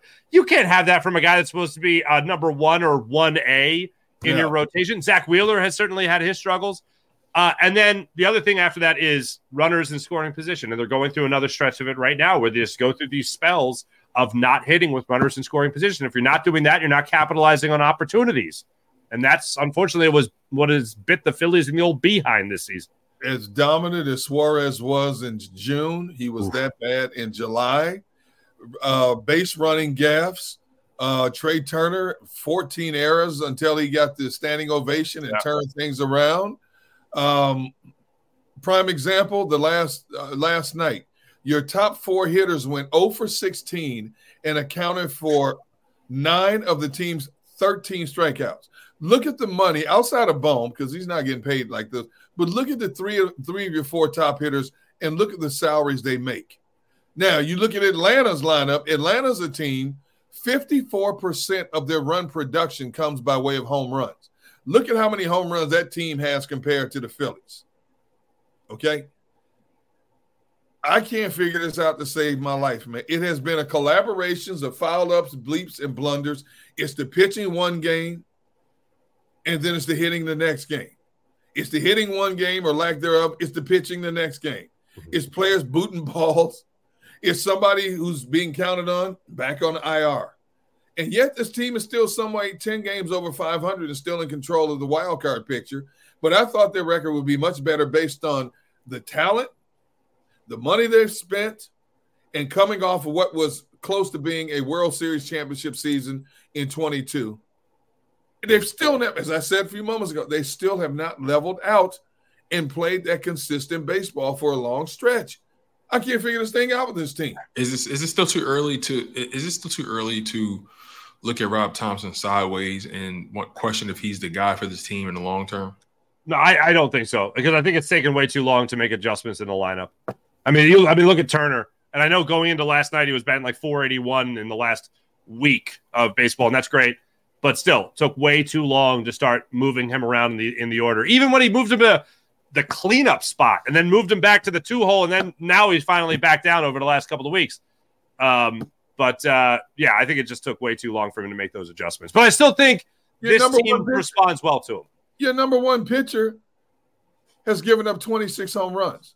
Only three outings this year, he has not given up a home run. 26 home runs from your number one pitcher. Terrible. That's insane. Gentlemen, I uh, I have to leave you. The principal's calling me over to loudspeaker. My mom's here to pick me up for early dismissal. Uh, Ah. So I have to get going. I hope you guys enjoy playing Oregon Trail the rest of the way uh, during I love that game. during, during indoor recess. Uh, but uh, Gunner, always a pleasure. Tone, always a pleasure. Uh, I'll be back with you guys tomorrow. Hey, real quick, because I, I said I didn't expect to get a response. So before the show, I put a I put a field. I hit up I hit up Daryl Morey. You know, I said, hey, we'd love to have you on the show. Yada yada yada. I didn't expect to get anything back from him. And I look at my my DMs. He goes, hey, appreciate the interest, just not commenting at this time. So at least he responded. Hmm. Would you res- would you respond based based on what's going on right now? Would you Yeah. would you respond to anybody? No. I had to throw it out there. I just had I didn't think I'd get a response, but at least he responded. yeah, I respect the game. Respect the You game. know. So Uh, So, Mike, guys, you go do what you do. Leave us hanging. No problem. We got this. I leave you in good hands with Tone DeShields. Sir, Tone DeShields. No, he's worried about growing. He could talking about growing herb down in Texas. Oh, here we here we go. Here we go. Hey, listen, Farzi, get us to a break, man. This dude talking All right, crazy. everyone, it was an absolute pleasure. Babs, I'll see you tonight in the chat for uh, Fighting's post game. Everybody else, I'll see you guys as well. Have a great rest of your day. Stay tuned for these fine gentlemen. I'll see you guys later. Bye. Stay minty.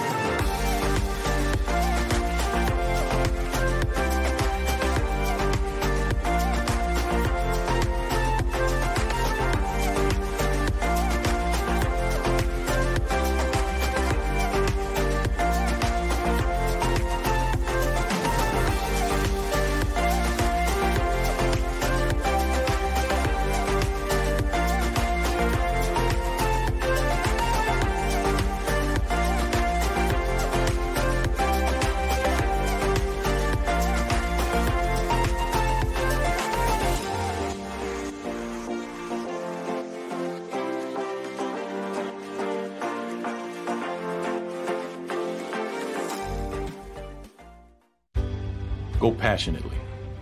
Go fearlessly. Go confidently. Go first! Go confidently towards your goals with First Trust, Philly's hometown bank for nearly 90 years, and the official bank of the Philadelphia Eagles. We're focused on getting you over the goal line. So go with conviction, go with trust, Go birds! and go forward with us by your side. First Trust Bank, the official bank of Philadelphia dreams. Oh, and go birds.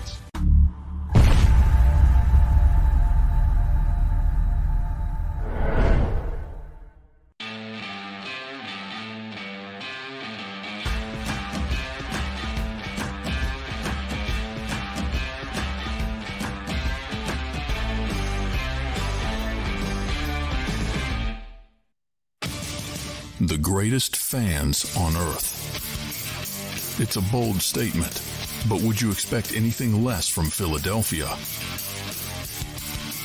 58 years of heartache creates a toughness, a grit, a resolve not found in most. Sure, our prayers were answered, but now that we've had a taste, we're looking for more. Pondley Hockey, official partner of the Philadelphia Eagles. Go to get your game on. Go for the beers. Go for the cheers. Go for the hit and the hits. Go for the stakes and the stakes. Go to get your parlay on. Go to get your party on. Go for the scene. Go for the screens. Go for the gallery. Go for the win. Go to Ocean. Visit theoceanac.com to plan your visit. E A G L E S. Eagles.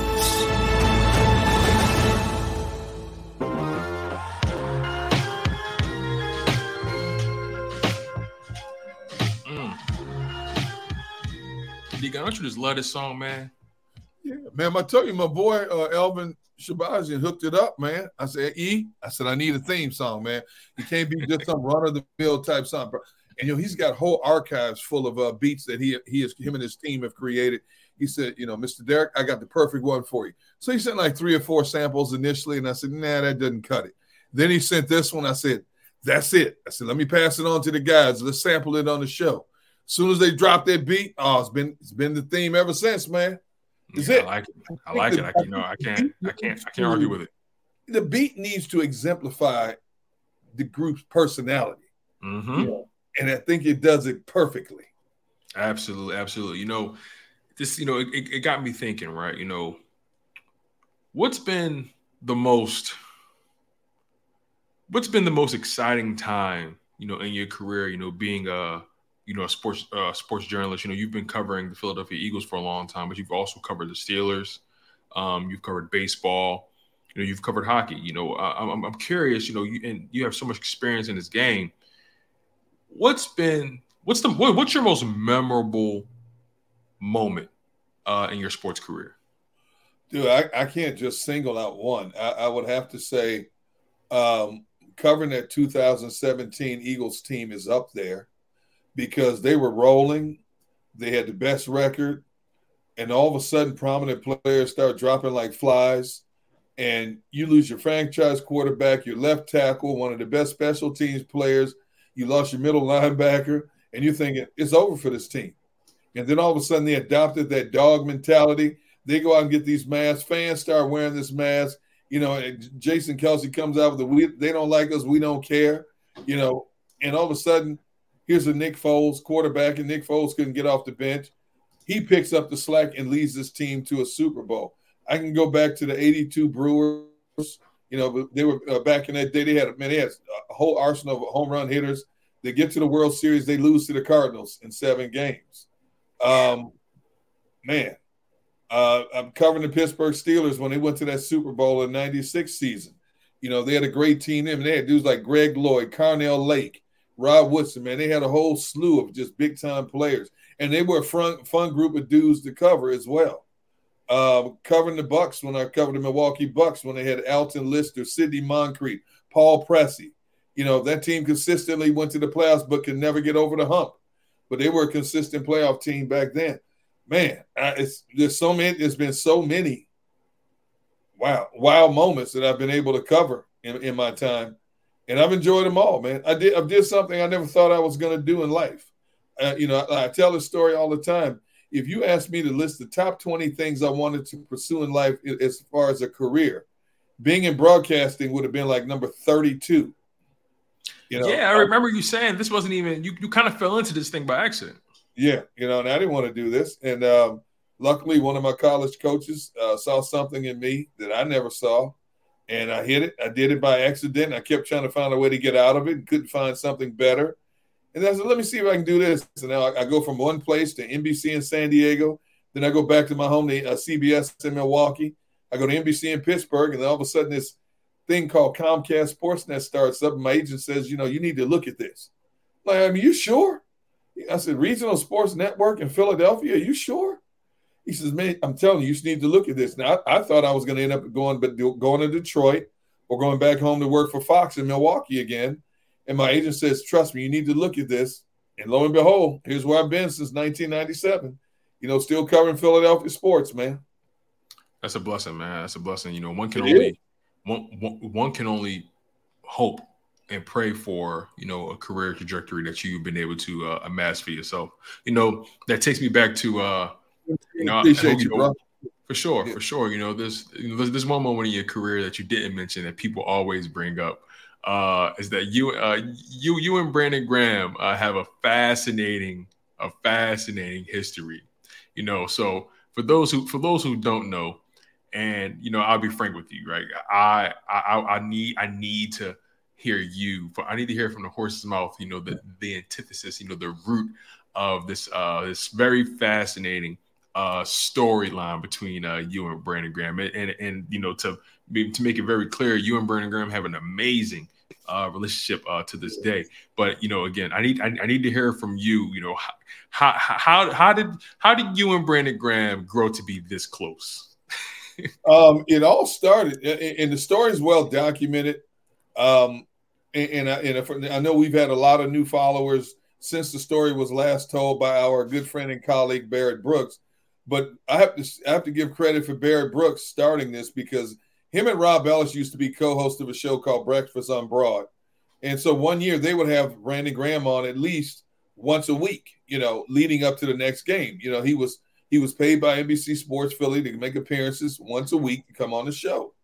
You know, and um, all of a sudden that that one season, you know, Brandon Graham started hitting me with, uh-huh, D Gunn. I heard you picked against us. Yeah, you wrong, you know, yada yada yada, you know.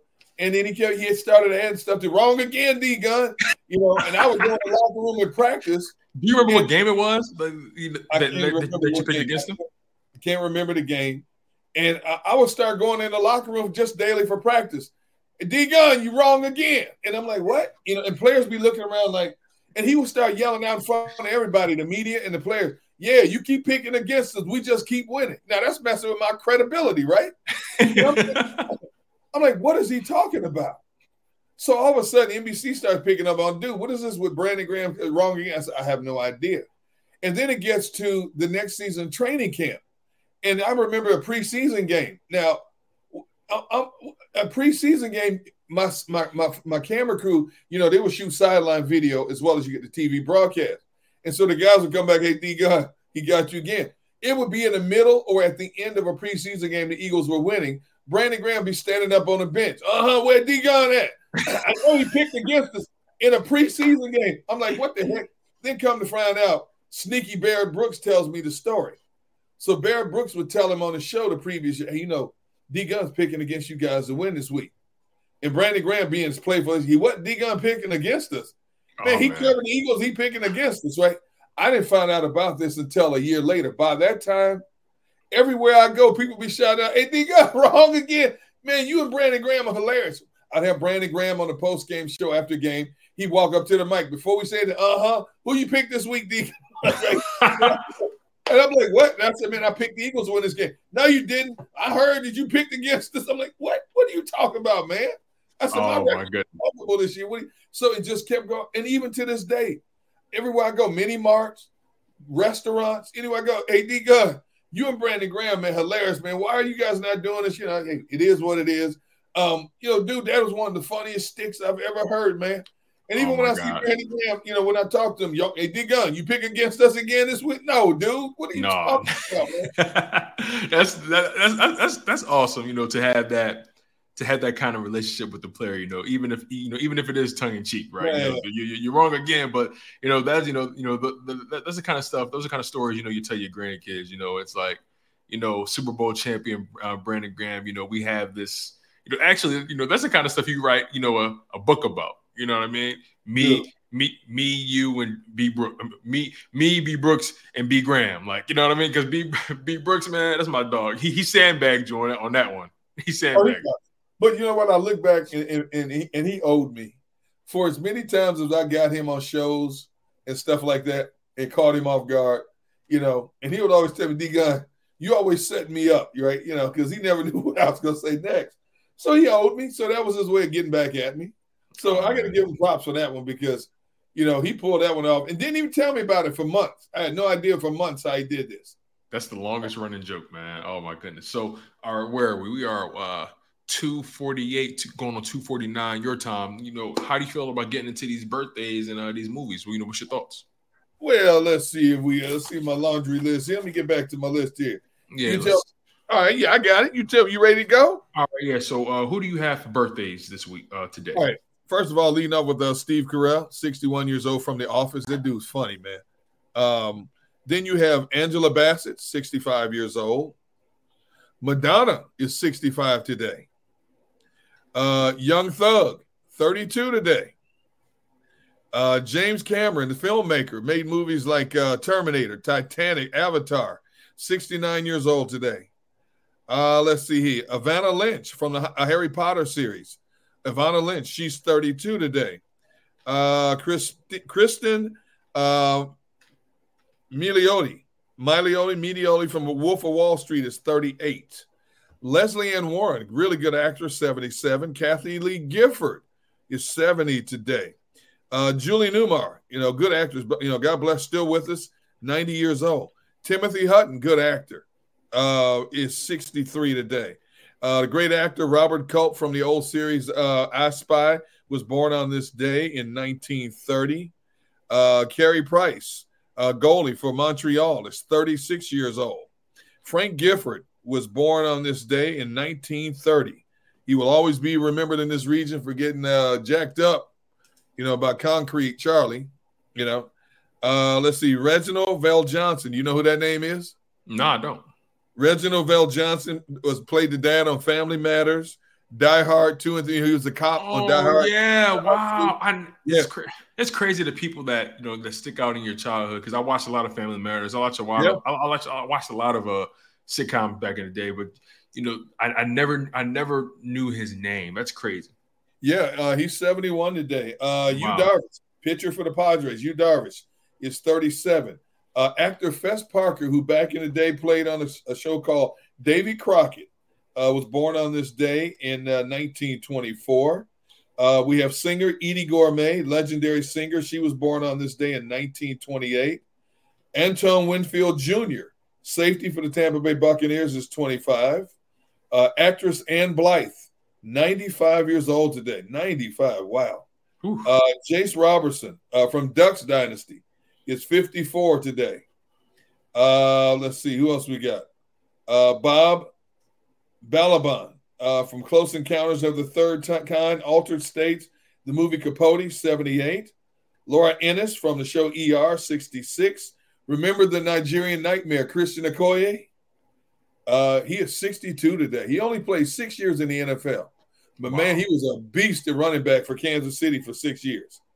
Uh, Lorraine Gary, uh, she played the uh, wife of uh, Sheriff Brody in the original Jaws movie. She is 86 today. Uh, Trey Flowers, linebacker, recently signed by the Patriots. It's 30. Uh, Rulon Gardner, uh, Grec- uh, Greco-Roman gold medal winning Olympic wrestler, is 52 today. Uh, we also have Delino DeShields Jr., center fielder. He's free agent right now, 31. Ben Coates, great tight end back in his day for New England and Baltimore, five time Pro Bowler, two time All Pro, and a Super Bowl champ, 54 today. And Amos Alonzo Stagg, the legendary Amos Alonzo Stagg, was born on this day in 1862. You know what's so funny? Uh, Delino DeShields, we're distantly related.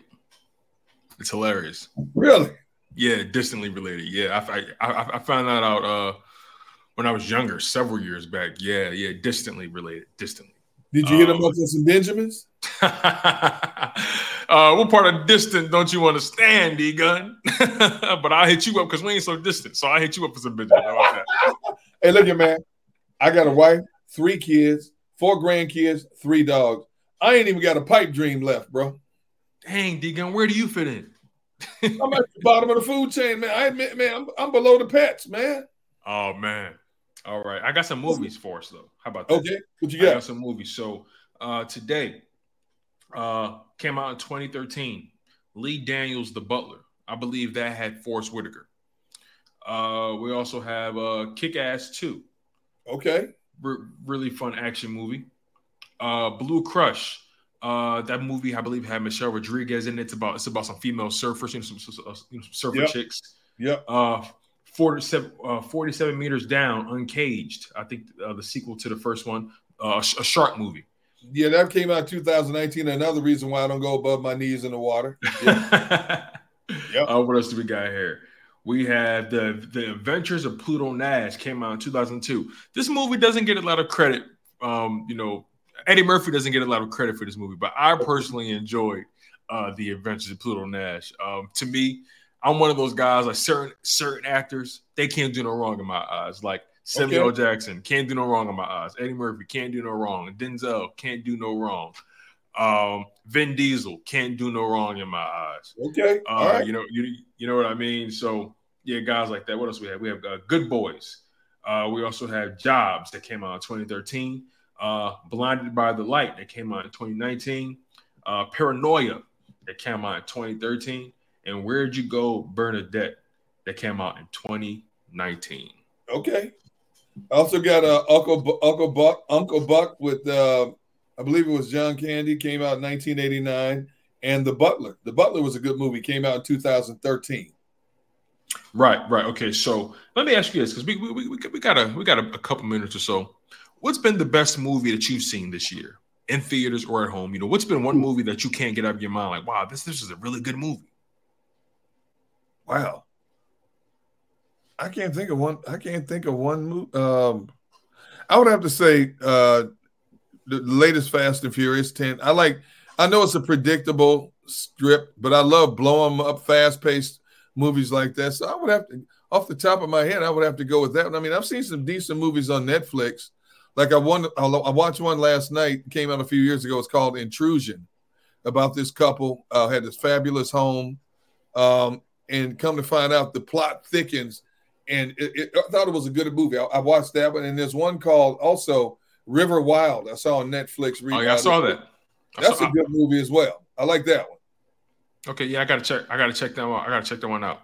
Uh, yeah, for me, uh, so for me, man, I, have been to the movies uh, so much this year. Really? Um, yeah, yeah, I, lo- I, I, love going to the movies. Um, I'm a I'm an old timer when it comes to that. You know, okay. to me, you know, to to me, there's nothing that beats you know the experience of you know going to a movie theater. You know, getting yeah. your popcorn, getting your snacks. You know, uh, okay. uh, you know, and then everyone in this everyone in this theater everyone in this room with this big screen with all this you know the sound effects and whatnot special right, effects right. everyone's there right. to see the same thing and everyone's there to indulge in the same experience and everyone's quiet and just locked in it's it's something about the ambiance you know of, of, of going to the movie theater that just uh you know that just you know takes me to a whole nother level man um but you know yeah one of the best movies i've seen this year okay. um uh john wick 4 that was oh yeah. Uh, John yeah. Wick, John Wick Four was spectacular. Um, you know um? It's so predictable though. But see, you're right. I love that kind of stuff. Now, come on, man. Let's be honest. You brought up John Wick Four. Now the man had two minutes to get up that flight of stairs and kept getting knocked. Hey, hey, hey, listen! Come I thought on, about man. that the whole time I was watching it. But you know, I see. I see. I learned this when I was in college for communications. You know, before we run out of time here, I learned this. You know, you know, the, uh, there's a there's something called uh synchronic um, synchronic time and okay. then diachronic time. And okay. it's like, you know, it's it's it's like basically time moves differently in movies. You know what I mean? True. So so like that's pretty that's pretty much what that was. Like it was two minutes, and like, like and, and that's the beauty of immersing yourself in like a film or a, a you know a immersing yourself in a creative experience, right? You know, you have to, you know, the the suspension of disbelief. You know what I mean? Like you, you, you, you, you have to really fall into it. Hey, look, that man took 12 minutes at the least to get up those steps. I did. I will say this too. I like. I, I did like the new Avatar movie. I like that. I didn't. I didn't see it yet. I didn't see it yet. I, didn't I did like yet. that. A little long, but I liked it. Yeah, it's like three hours long. Yeah. All yeah. right, it's 157. D Gunn, man, we had a heck of a time. My, word, my word's 257. right, exactly. See, see, see, how that goes, man. We had a heck of a time today. You guys in the live chat, you guys have made it absolutely spectacular. Hey, you guys are fun. We we, we love quick, you guys. I don't mean to cut real quick. Tomorrow we have uh, Eagles beat reporter EJ Smith coming on at two o'clock tomorrow awesome. Uh, awesome. to talk about training camp and of course the game coming up tomorrow night against the Cleveland Browns. And for people that don't know and keep asking, Rob Ellis is off this week. Is down in South Carolina with his daughter, getting her settled into college. He will be back on Monday. Sorry about hey. that. Tom.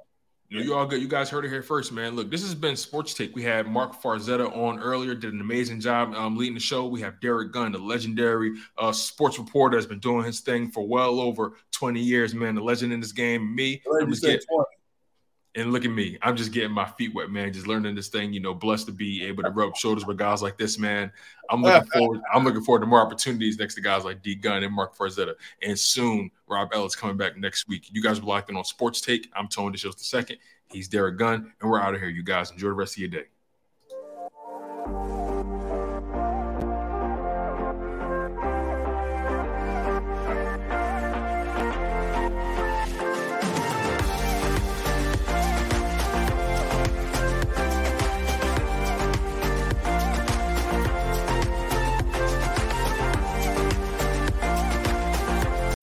When you need mealtime inspiration, it's worth shopping Kroger, where you'll find over 30,000 mouthwatering choices that excite your inner foodie. And no matter what tasty choice you make, you'll enjoy our everyday low prices, plus extra ways to save, like digital coupons worth over $600 each week. You can also save up to $1 off per gallon at the pump with fuel points. More savings and more inspiring flavors make shopping Kroger worth it every time. Kroger, fresh for everyone. Fuel restrictions apply.